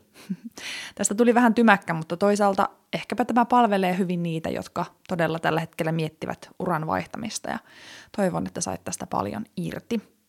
Lämmin kiitos Susanna, oli ihan valtava ilo saada sut vieraaksi ja kiitos myös tosi arvokkaista kommenteista Ullalle, Heikille ja Rosalle ja luonnollisesti kuulijoille kysymyksistä. Tutustu Susannaan lisää internetin ihmemaassa suuntaamalla tiesi LinkedIniin ja haku sinne hakukenttään Susanna Kyllönen tai Instagramissa Susanna-Kyllonen. Myös Twitteristä löytyy Susanna Kyllönen nimimerkki, mutta sinne Susanna ei luvannut paljon kirjoitella, mutta saahan varmasti sielläkin seurata. Ja internetistä osoitteesta twigthecode.com löytyy yhdistyksen sivut, jotka vaikka ovatkin työn alla, niin ovat kuitenkin vierailun arvoiset. Ja lämmin kiitos Mehiläiselle Neukkarin lainasta. Oli mahtavaa päästä taas tekemään nauhoitusta kasvutusten ja teidän pieni neukkari oli erittäin hyvä äänieristykseltään. Kiitos siitä. Kiitos myös Eppolle teknisestä tuesta ja jakson editoimisesta tälläkin kertaa. Ja kuten aina, tyypilliset loppuräpit, eli muistakaa antaa palautetta. Sitä voi toimittaa osoitteisiin elisa.koodarikuiskaaja.fi, Twitterissä at elisaliisa, LinkedInissä Elisa Heikura, tai sitten sitä voi tulla antamaan myös koodarikuiskaajan Slackiin osoitteesta koodarikuiskaaja.fi kautta Slack. Ja siellä voi myös esittää näitä kuulijakysymyksiä, siellä aina keräillään niitä ja käydään muutenkin keskustelua jakson aiheesta. Siellä on linjoilla uranvaihtajia ja jo pidempään alalla olleita, ja meininki on muutenkin tosi mukava. Ja minulta löytyy nykyään myös LinkedInistä koodarikuiskaajan sivu. Sen laittaminen seurantaan aiheuttaa minussa suuria ja lämpimiä tunteita. Ja myös podcasti kannattaa laittaa seurantaan. Kuuntelitpa tätä sitten Spotifylla tai millä tahansa podcast-äppylällä, niin laittamalla tilaukseen saat sitten tiedon, kun seuraava jakso putkahtaa eetteriin.